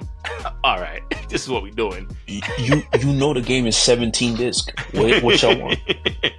What y'all want? yeah. Um, so that's that's that's pretty much it. We will revisit this topic. I will be playing it basically up until my wedding. So, um, you know, I'm, I'm looking forward to it. Uh, the the one last topic I wanted to see if you guys have any thoughts on uh, that Jory mentioned off mic uh, with One Piece. Are you guys uh, intrigued with how the Egghead arc is playing out, given some of the other things that are happening? Do you care? I mean, we're starting to see the beginnings of the anime version of Law versus Blackbeard, which has been nice. Okay, is the manga good? Because I don't know what's going on. I'll Personally, let Tim answer that. Personally, I think we should wait for this topic. Why? okay. Yeah, I think we should wait. I think we should wait. Because I would really like to give more because I haven't really started it yet. So I really want to like really get deep into it because I don't want to be silent and about it. So I do feel like give me like at least like a week. Okay. I mean, Yeah. the Blackbeard Oh, Law fight do- just started. Can we do a quick of what's going on in the manga? A quick, quick Okay, recap, yeah. or just Um, fill me in? How do I'll- you like the arc so far? It's definitely not gonna go down as one of the stronger arcs in in in um in the time skip. It's it reminds me a lot. Okay, so you remember when they did the arc where um, they're introduced to the Smile Factory with Caesar, um, and Yeah, it's it's a lot of that where it's like it's a lot of world building but yeah but like in terms of what's happening you're just like wow this is pretty stupid. Um the egghead arc is kind of in that same vein where it's just like the world building you want to talk about dialogue boxes my goodness it's a lot going on of like you see all these prototypes that uh, uh vegapunk has that he's looking to to test to like this one is to end poverty. This one is to uh, give all the children in the world shoes. This, you know, like there's all these different things that like he's been working on. In Willy secret. Wonka. Mhm. No, literally Willy Wonka. Willy Wonka Pain. no, yeah, literally Willy Wonka Pain. Yeah, Willy Wonka meets Rick and Morty, basically, in terms of like creativity. However, what ends up happening is um, you get a really good and touching backstory for Kuma, which was just kind of came out of nowhere. Of like, wow, I d- did not expect to know about Kuma in this manner, and this was really, really good. But Just like also, toy soldier. yeah, no, yeah, pretty much, no, yes, Yeah. very much like Toy Soldier. that, it's toy, like, that toy soldier thing was crazy. bro. I was tearing up, boy. Yeah, very much toy soldier of like, wow, this is a compelling. You talk about a father's love for their child. Lord have mercy, this is good. But just And, and the everything, diaper man. yeah, yeah. But everything they need else to is retire just me, kid. everything else just kind of feels very sloppily thrown together. Where it's just like, this is their first time. This is like Luffy's first time re-encountering Kizaru after the Marineford arc, and it's just like they end up clashing, but it doesn't really make sense. Like I know, like it would have been cliche to have Sanji, the kicking fiend, fight Kizaru, the kicking fiend. You know what I'm saying? But it's just like watching a Luffy fight Kizaru just doesn't mesh well. Of like, it just doesn't. Doesn't feel organic. it no, it doesn't. Like It doesn't feel organic like the Doria, not the Doria, but Deidara versus Sasuke, which was a wild card fight that we To didn't. be honest, need. I feel like Mm. if it was Jimbei versus Kizaru, because remember there's a Arlong connection with them. It- that it, it would have popped a little bit more, I would say, and then you, it would also give you more range about you know what is Jimbei's true level of strength. Can he take on an admiral? But Can see, he? but I think I think to your point, Tim is like that's also the thing that frustrated me about this fight. If like, you know, we talked about this with Kaido, right? Of like, we're still not it's still not well established of who's the stronger power? Are the pirate emperors stronger than the admirals? Are they comparable? Because we saw at the end of the of the Wano arc that new admiral with the with the tree power, he gets scared by Shanks' haki. His haki from like ten miles away is like, you know what? I think I'm a dip. So you're just like, so are y'all? Is it just Akainu that's a threat? You know, like what? Where does like where do the admiral like where does the, the military and marine power stack well, up in this are, I think I think I think when it comes to Akainu, it's his will. Like he's that wild card. Like he don't care who has to get killed. Because like even like you know if you want to jump back to Marineford, remember Kizaru had his hands up with with Shanks's um, first mate. Mm-hmm. He didn't move because he knew that he was about to get that sea stone shotgun to the head. Right. But that's what. But that's what I'm saying. It's like I, I think again having a Luffy fight Kizaru, it's just like okay, I get it. You had to you know use Gear Five to like really fight Kizaru on equal footing. But again, is Kiz like so? If I had had Kizaru sent to capture Kaido, is that even a fight that like should I be invested as a fan? Like like oh man, like Kizaru might actually pull it off. I don't know. And and since the nature of Gear Five is just so it's silly, right? It's like it's hard for me to be like, are they fighting for real? Is this like what are the stakes here? Is Luffy just trying to buy his crew time to get away? Is this like if he beats Kizaru here, is Kizaru like KO'd for good? Like I, I I'm so at a loss No. as to what's happening. No, I don't. I don't think that'll ever happen. I feel like it's just like a filler in action arc. Like you know how like when um when you know when when Kuma sent everybody away. Remember, it was like remember when Rayleigh showed up hmm and he basically deflected his whole kick. I just feel like it's something like for filler because I do feel like these admirals, especially this new set. I feel like they're all going to go out in a way, or if they do, Like it's going to be something more. It's Right. It's going to be more climatic. Yeah, like gonna some be bigger more fights. I think so too, but that's what I'm saying. Like that's why like I feel this arc has been like the Caesar Smile Factory arc of like there's stuff happening, but it's just not it's not monumental in the way of like, oh man, I can't believe I can't wait for this next chapter to drop. All of the interesting Yeah. things, I'm not gonna even exaggerate you guys, have happened either off screen or with lesser characters. So in the manga, Blackbeard fighting fighting Law is off screen. You don't even get to see, you get to see the beginning and the end. And I'm like, this. Why would I not want to see this fight? Right? That happens. Uh, um, Kid ends up running into Shanks, mostly off screen. Some of it's on screen. I told you guys about it in the chat a little bit, but mostly off screen. Garp goes to Blackbeard's island Off screen. off screen, except for a couple of fights. That's that's a He L, goes man. to Blackbeard's island. that's, to rescue that's, that's Koby. That's that's like that's like Jiraiya going to Pain's country off screen. To be honest, it kind of felt that way. Yeah, Oh, it kind of feels that way. You're just like, what? yeah, that's that's wild, man. And then it's because it's already in the anime. It's not even a spoiler anymore. Like I told you guys when it happened in the manga, you find out that Aokiji is now with the Blackbeard pirates, and you find out that the Aokiji only became admiral by training under Garp. So when they fight, it's like it's the mentor fighting the mentee, and most of it happens off screen. And then you know we still need that backstory of when him and Akainu fought, Yeah, and what was what was the real reason why he left? Like what was the real issue with you know the succession of who was going to become the next fleet admiral? right. Like Akainu burned And off my half thing your is, leg, how man. strong is Sengoku? He's an ancient Zoan, so put it put that two and two together. I'm like, yo, and, and like, yo, if he this strong, I didn't feel that when he fought at the um. Because he didn't do Uh, anything. no, no. Marine to, yeah, Ford. yeah. To be honest, that that that fight was political on the Marine side. That was very political. and and 'cause not for you could tell, it's like- been retconned a lot. But go ahead. It's been retconned a Yeah, lot. because because because you could tell the Marines are still trying to keep up uh, like a certain persona. Because even remember when um when Akainu chewed out um, the gravity dude, he's like, he's like, sir, I can't put that in a report. He's like, sir, we are not about to tell the world twice that pirates saved people. We're going to lie. Yeah. Yeah, that's the same thing what happened with Alabasta, and then now you have another kingdom that was basically saved by pirates, and we did nothing. No, this world would not believe in us anymore. We, Okay. we can't we can't have that. What do you rate the One Piece arcs?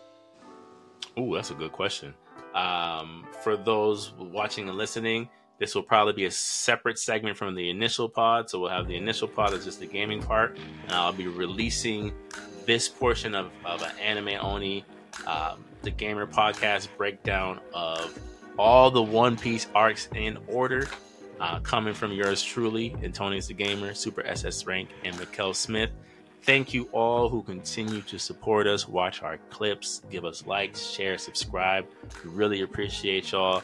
Obviously, we, we try to make an effort to give you guys as much content as possible with an almost four hour pod. um, but till next time, this has been the Gamer Podcast, and thank you guys again for listening.